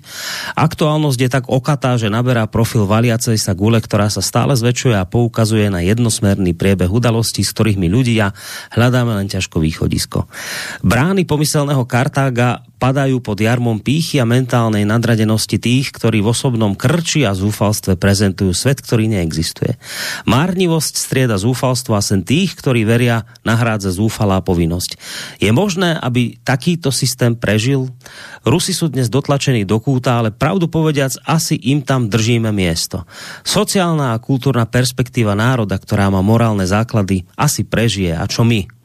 Takto by som sformuloval otázku, na ktorú by mi o, mal odpovedať každý, by si mal odpovedať každý sám. Podľa mňa, Vočko, tušíš, kto tento mail písal? Asi pan Černík. Ne, ne, ne, ne, to je od mail. Od Lajčiho. Jo, od. Mm-hmm. Ale já zdravím, já zdravím Lajčiho do Prešova. Jsem rád, že se zase ozval. A e, pan Lajči e, je moudrý muž a mě nezbývá, než s ním souhlasit. Uh, ďalší mail. Uh, držím nemeckým E, zrejmi vlkovia, držím nemeckým intelektuálom palce, aby ich výzva na zastavenie bojov a ukončenie vojny bola čím skôr úspešná. Škoda, že takúto iniciatívu nemajú aj v nejakom roku nemali aj v nejakom roku 1940, nemuseli zomrieť milióny ľudí. Jaro, tak to neviem, či tam takí nejakí intelektuáli sa tiež neozývali v tej dobe. To sa priznám, nemám to tak naštudované. Možno ty budeš vedieť, ale v každom prípade už tak či onak je pekné, že aspoň teraz sa ozvali. Eh, oni tenkrát jako to chtělo mnohonásobně víc statečnosti než dneska. To jako eh, ty režimy jsou nesrovnatelné. Ale já mám za to, že eh, byli taky, jenomže nemohli se ozvat. Ale lec, kteří z nich patřili k protihitlerovskému odboji, to jako nebylo ho moc, ale byl a byly to zejména teda intelektuální čili to skutečně má úplně pravdu. Uh, ešte dáme dva mailíky si. Uh, zdravím posledný, uh, slobodný vysielač. Nie je to prosím pohrdanie vládou nad hliník kráľov žiari nad Hronom kvôli enormnej spotrebe plynu touto fabrikou? Nepotrebovali, aby táto fabrika pri plnej výrobe ich malé zásoby... Ja toto, toto neviem, ako je napísané, lebo nerozumiem tomuto. Skúste ten mail ešte poslať raz, lebo je to nejako divne sformulované a nie som schopný to prečítať tak, aby sme to pochopili, ten mail, takže dám ten druhý, ktorý som chcel ešte prečítať. Vyzerá to tak, že Európa je v slepej uličke a čo príde na jeseň a v zime, to sa pri týchto bláznoch nedá predpovedať. Napadlo mi len čosi, e, len či sa náhodou v zúfalej situácii nepokúsia obmedziť pomocou nejakých covidových opatrení alebo niečoho podobného mobilitu ľudí, lockdowny a podobne a tým pádom znížiť napríklad spotrebu palív alebo e, stlačiť dolu dopyt a tým cenu. Čo, zaujímal by ma váš názor na toto, zdravý Laci zo Šale. Jako vyloučit se nedá vůbec nic, ale eh, z podstata toho lockdownování, o kterém, o kterém posluchač píše, by znamenalo zavřít fabriky. A zavřít fabriky, to by, byla, eh, to by byl další hřebík do rakve. No. Čili za mě to není řešení, ale může to fungovat někde ve společenské rovině, že bude eh, omezeno setkávání lidí na ulici na dvě osoby eh, mimo rodinu a, a tak dále, a tak dále, že to, to je podobné opatření zavést z politických, dneska z politických důvodů si umím představit. No, tuto som za tento mail, ktorým už teda reláciu končíme od Viery vďačný, lebo pripomenula niečo, čo sme spomínali a potom si na to ešte nezareagovala. To ma bude zaujímať tvoja reakcia. Dobrý večer, už niekoľko relácií od vás a nielen od vás počúvam a citlivo vnímam na Európsku úniu samú kritiku, ako je pre nás nevýhodná, kam nás tlačí kultúrne, ekonomicky nás likviduje, dokonca vťahuje do vojny. Stále si pán Vok myslí, že EÚ je pre nás ten najlepší spolok, alebo to už prehodnotil. Uh, Osobne si myslím, že odísť sme mali už včera, keďže zo dňa na deň sa stávame väčšími otrokmi a vazalskou kolóniou EÚ monarchie. A keď ešte stratíme právo veta, a to je to, čo som chcel sa ťa spýtať, a keď ešte stratíme právo veta, definitívne stratíme aj tie aké také posledné zvyšky samostatnosti a zvrchovanosti nášho štátu. Vďaka za odpoveď posluchačka Viera. To som sa ťa chcel ešte spýtať, čo hovoríš na, ten, na, na to, čo teraz vlastne ten nemecký premiér hovoril, že, že bude treba niečo s týmto právom veta spraviť, že jednoducho sa takto už ďalej nedá nedá. No, já už jsem to řekl, že eh, za stávající situace, protože eh, jedna věc je to, co je, co je jako potřeba, co by bylo objektivně nejlepší obecně, a druhá věc je, co je, co je objektivně nejlepší v konkrétním, v konkrétním okamžiku. A Evropská unie, objektivně viděno, v historické perspektivě, bude muset se svým rozhodovacím procesem něco udělat.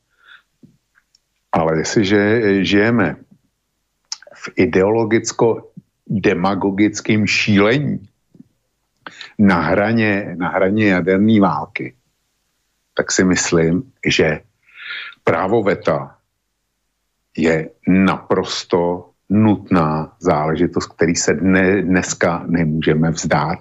To je, to je prostě něco, co nemůžeme pustit v této situaci, v jaký, se, v jaký se nacházíme, by to byla vlastně zrada. Ale to nemá nic společného s tím, jestli Evropská unie je užitečná nebo ne. Znova opaku, Česká republika je necelý 1% světový HDP. To je prostě nic. A Slovensko je polovic toho nic. Jo. E, to je náš hospodářský význam ve světě. A my nejsme schopní mimo velký blok existovat ekonomicky.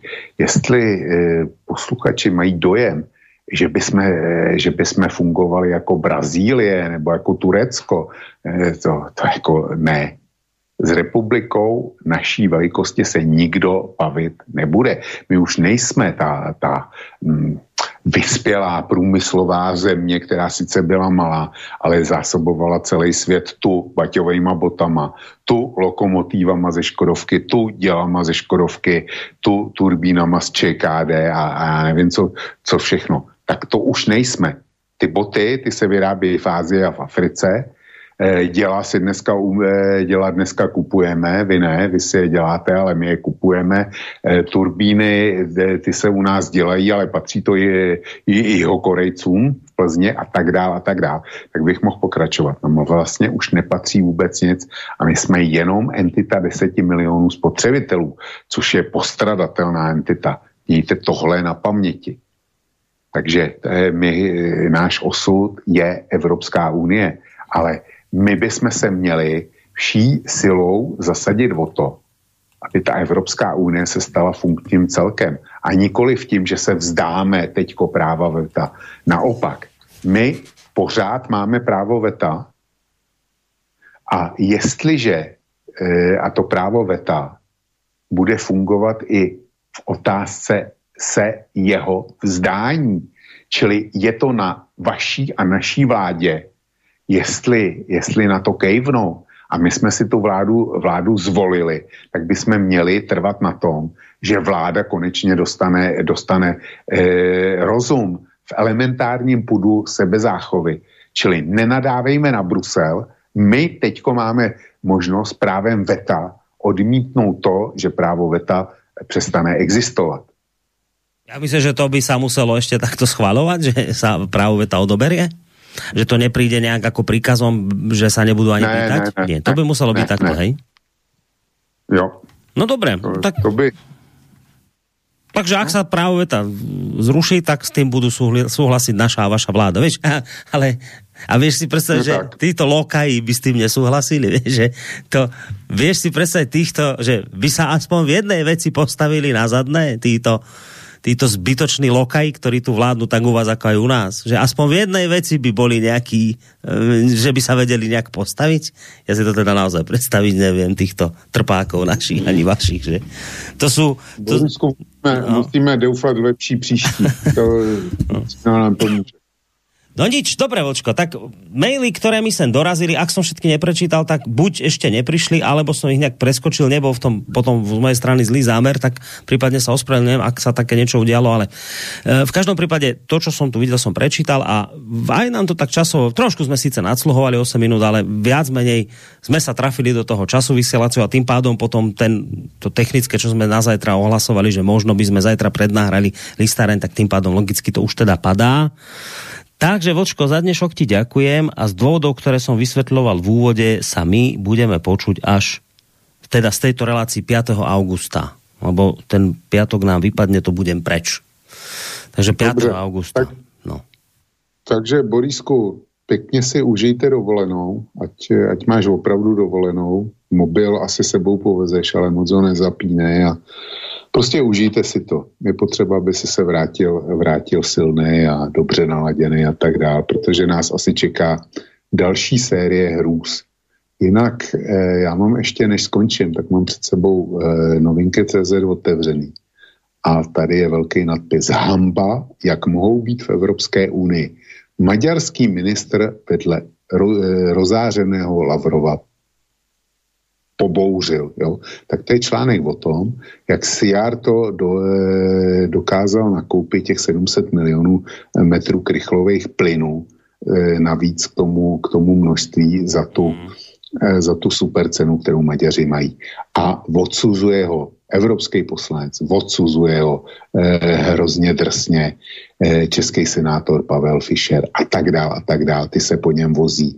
Samozřejmě, je Frhovštát, jo, to Maďarsko už aktivně podkopalo eh, podkopávalo jednotu Evropské unie a teď aktivně pomáhá Rusku. Nedemokratické vlády nemají u, u evropského stolu místo. Cituju Frhovštata, jo, aby bylo jasné. No, takže, no. takže to dokresluje obrázek. Ja ešte jednu vec čítam teraz, zase u nás vyšla nás tá správa tlačová agentúra Slovenskej republiky. Ukrajina potvrdila, že útočila drónmi kamikadze na Rusov v jadrovej elektrárni. E, vieš, pamätáš si, keď to bolo naopak, že Rusi útočili tam v tej veľkej elektrárni, to je tá, tá najväčšia tam niekde v Záporoží. A teraz tam sa strieľalo len na nejakú administratívnu budovu. A pamätáš si ten, ten ošiel, ktorý tu vznikol, aké to nezodpovedné, aké to strašné. Teraz tá vaša nejaká expertka sa postavila, tá, ona je taká celko, na môj vkus smiešná postavička, ale to nič. Ne, vieš, ktorú myslím, taká ona potom tam kričala niekde sláva Ukrajine a niečo tak to hneď títo ľudia nastúpili, preboha živého, koniec sveta, čo toto aké nezodpovedné správanie. Čo myslíš, čo budú teraz títo ľudia kričať, keď to sa teraz stalo obráte, ne? Nic, nic. A bude absolútne ticho, pretože to je správa stará dva dní, jo, to, tohle. Áno, ale že to už teraz Ukrajina aspoň potvrdila, lebo to, to bolo také, doteraz síce sa to hovorilo, ale to vieš, to sa nedalo overiť a bla bla bla, tak už to teraz vyšla správa, že to Ukrajina potvrdila, že teda útočila drónmi na jadrovú elektráreň, kde boli Rusi. No tak, tak pani, ako sa volá bola tá vaša pani tá... Drábová. Drábová, pani Drábová, tak dajte aj teraz k tomu niečo, prosím. A bez toho sláva Ukrajine teraz by to mohlo byť. A dajte niečo k tomu, keď teraz Ukrajinci drónmi, kamikadze útočia tam na Rusov, ktorí sú v nejakej jadrovej elektráni. Niečo k tomu povedzte, pani Drábová. No. Tak ale už vieme, povedal si a bude to presne tak, ako si povedal. Nič sa od týchto ľudí nedozrieme. Ticho bude po piešine. No, tak to len také aktualitky na záver. Vočko, ešte raz ďakujem ti pekne. Budem oddychovať, ty si oddychni tiež, aj keď teda budúci týždeň trikolóra bude, ale niekto ma zaskočí v kotolni iný. Ale teda oddychuj a 4. augusta sme tu ako na koni. Tak sa maj pekne, do počutia, ahoj. Pekný víkend všem.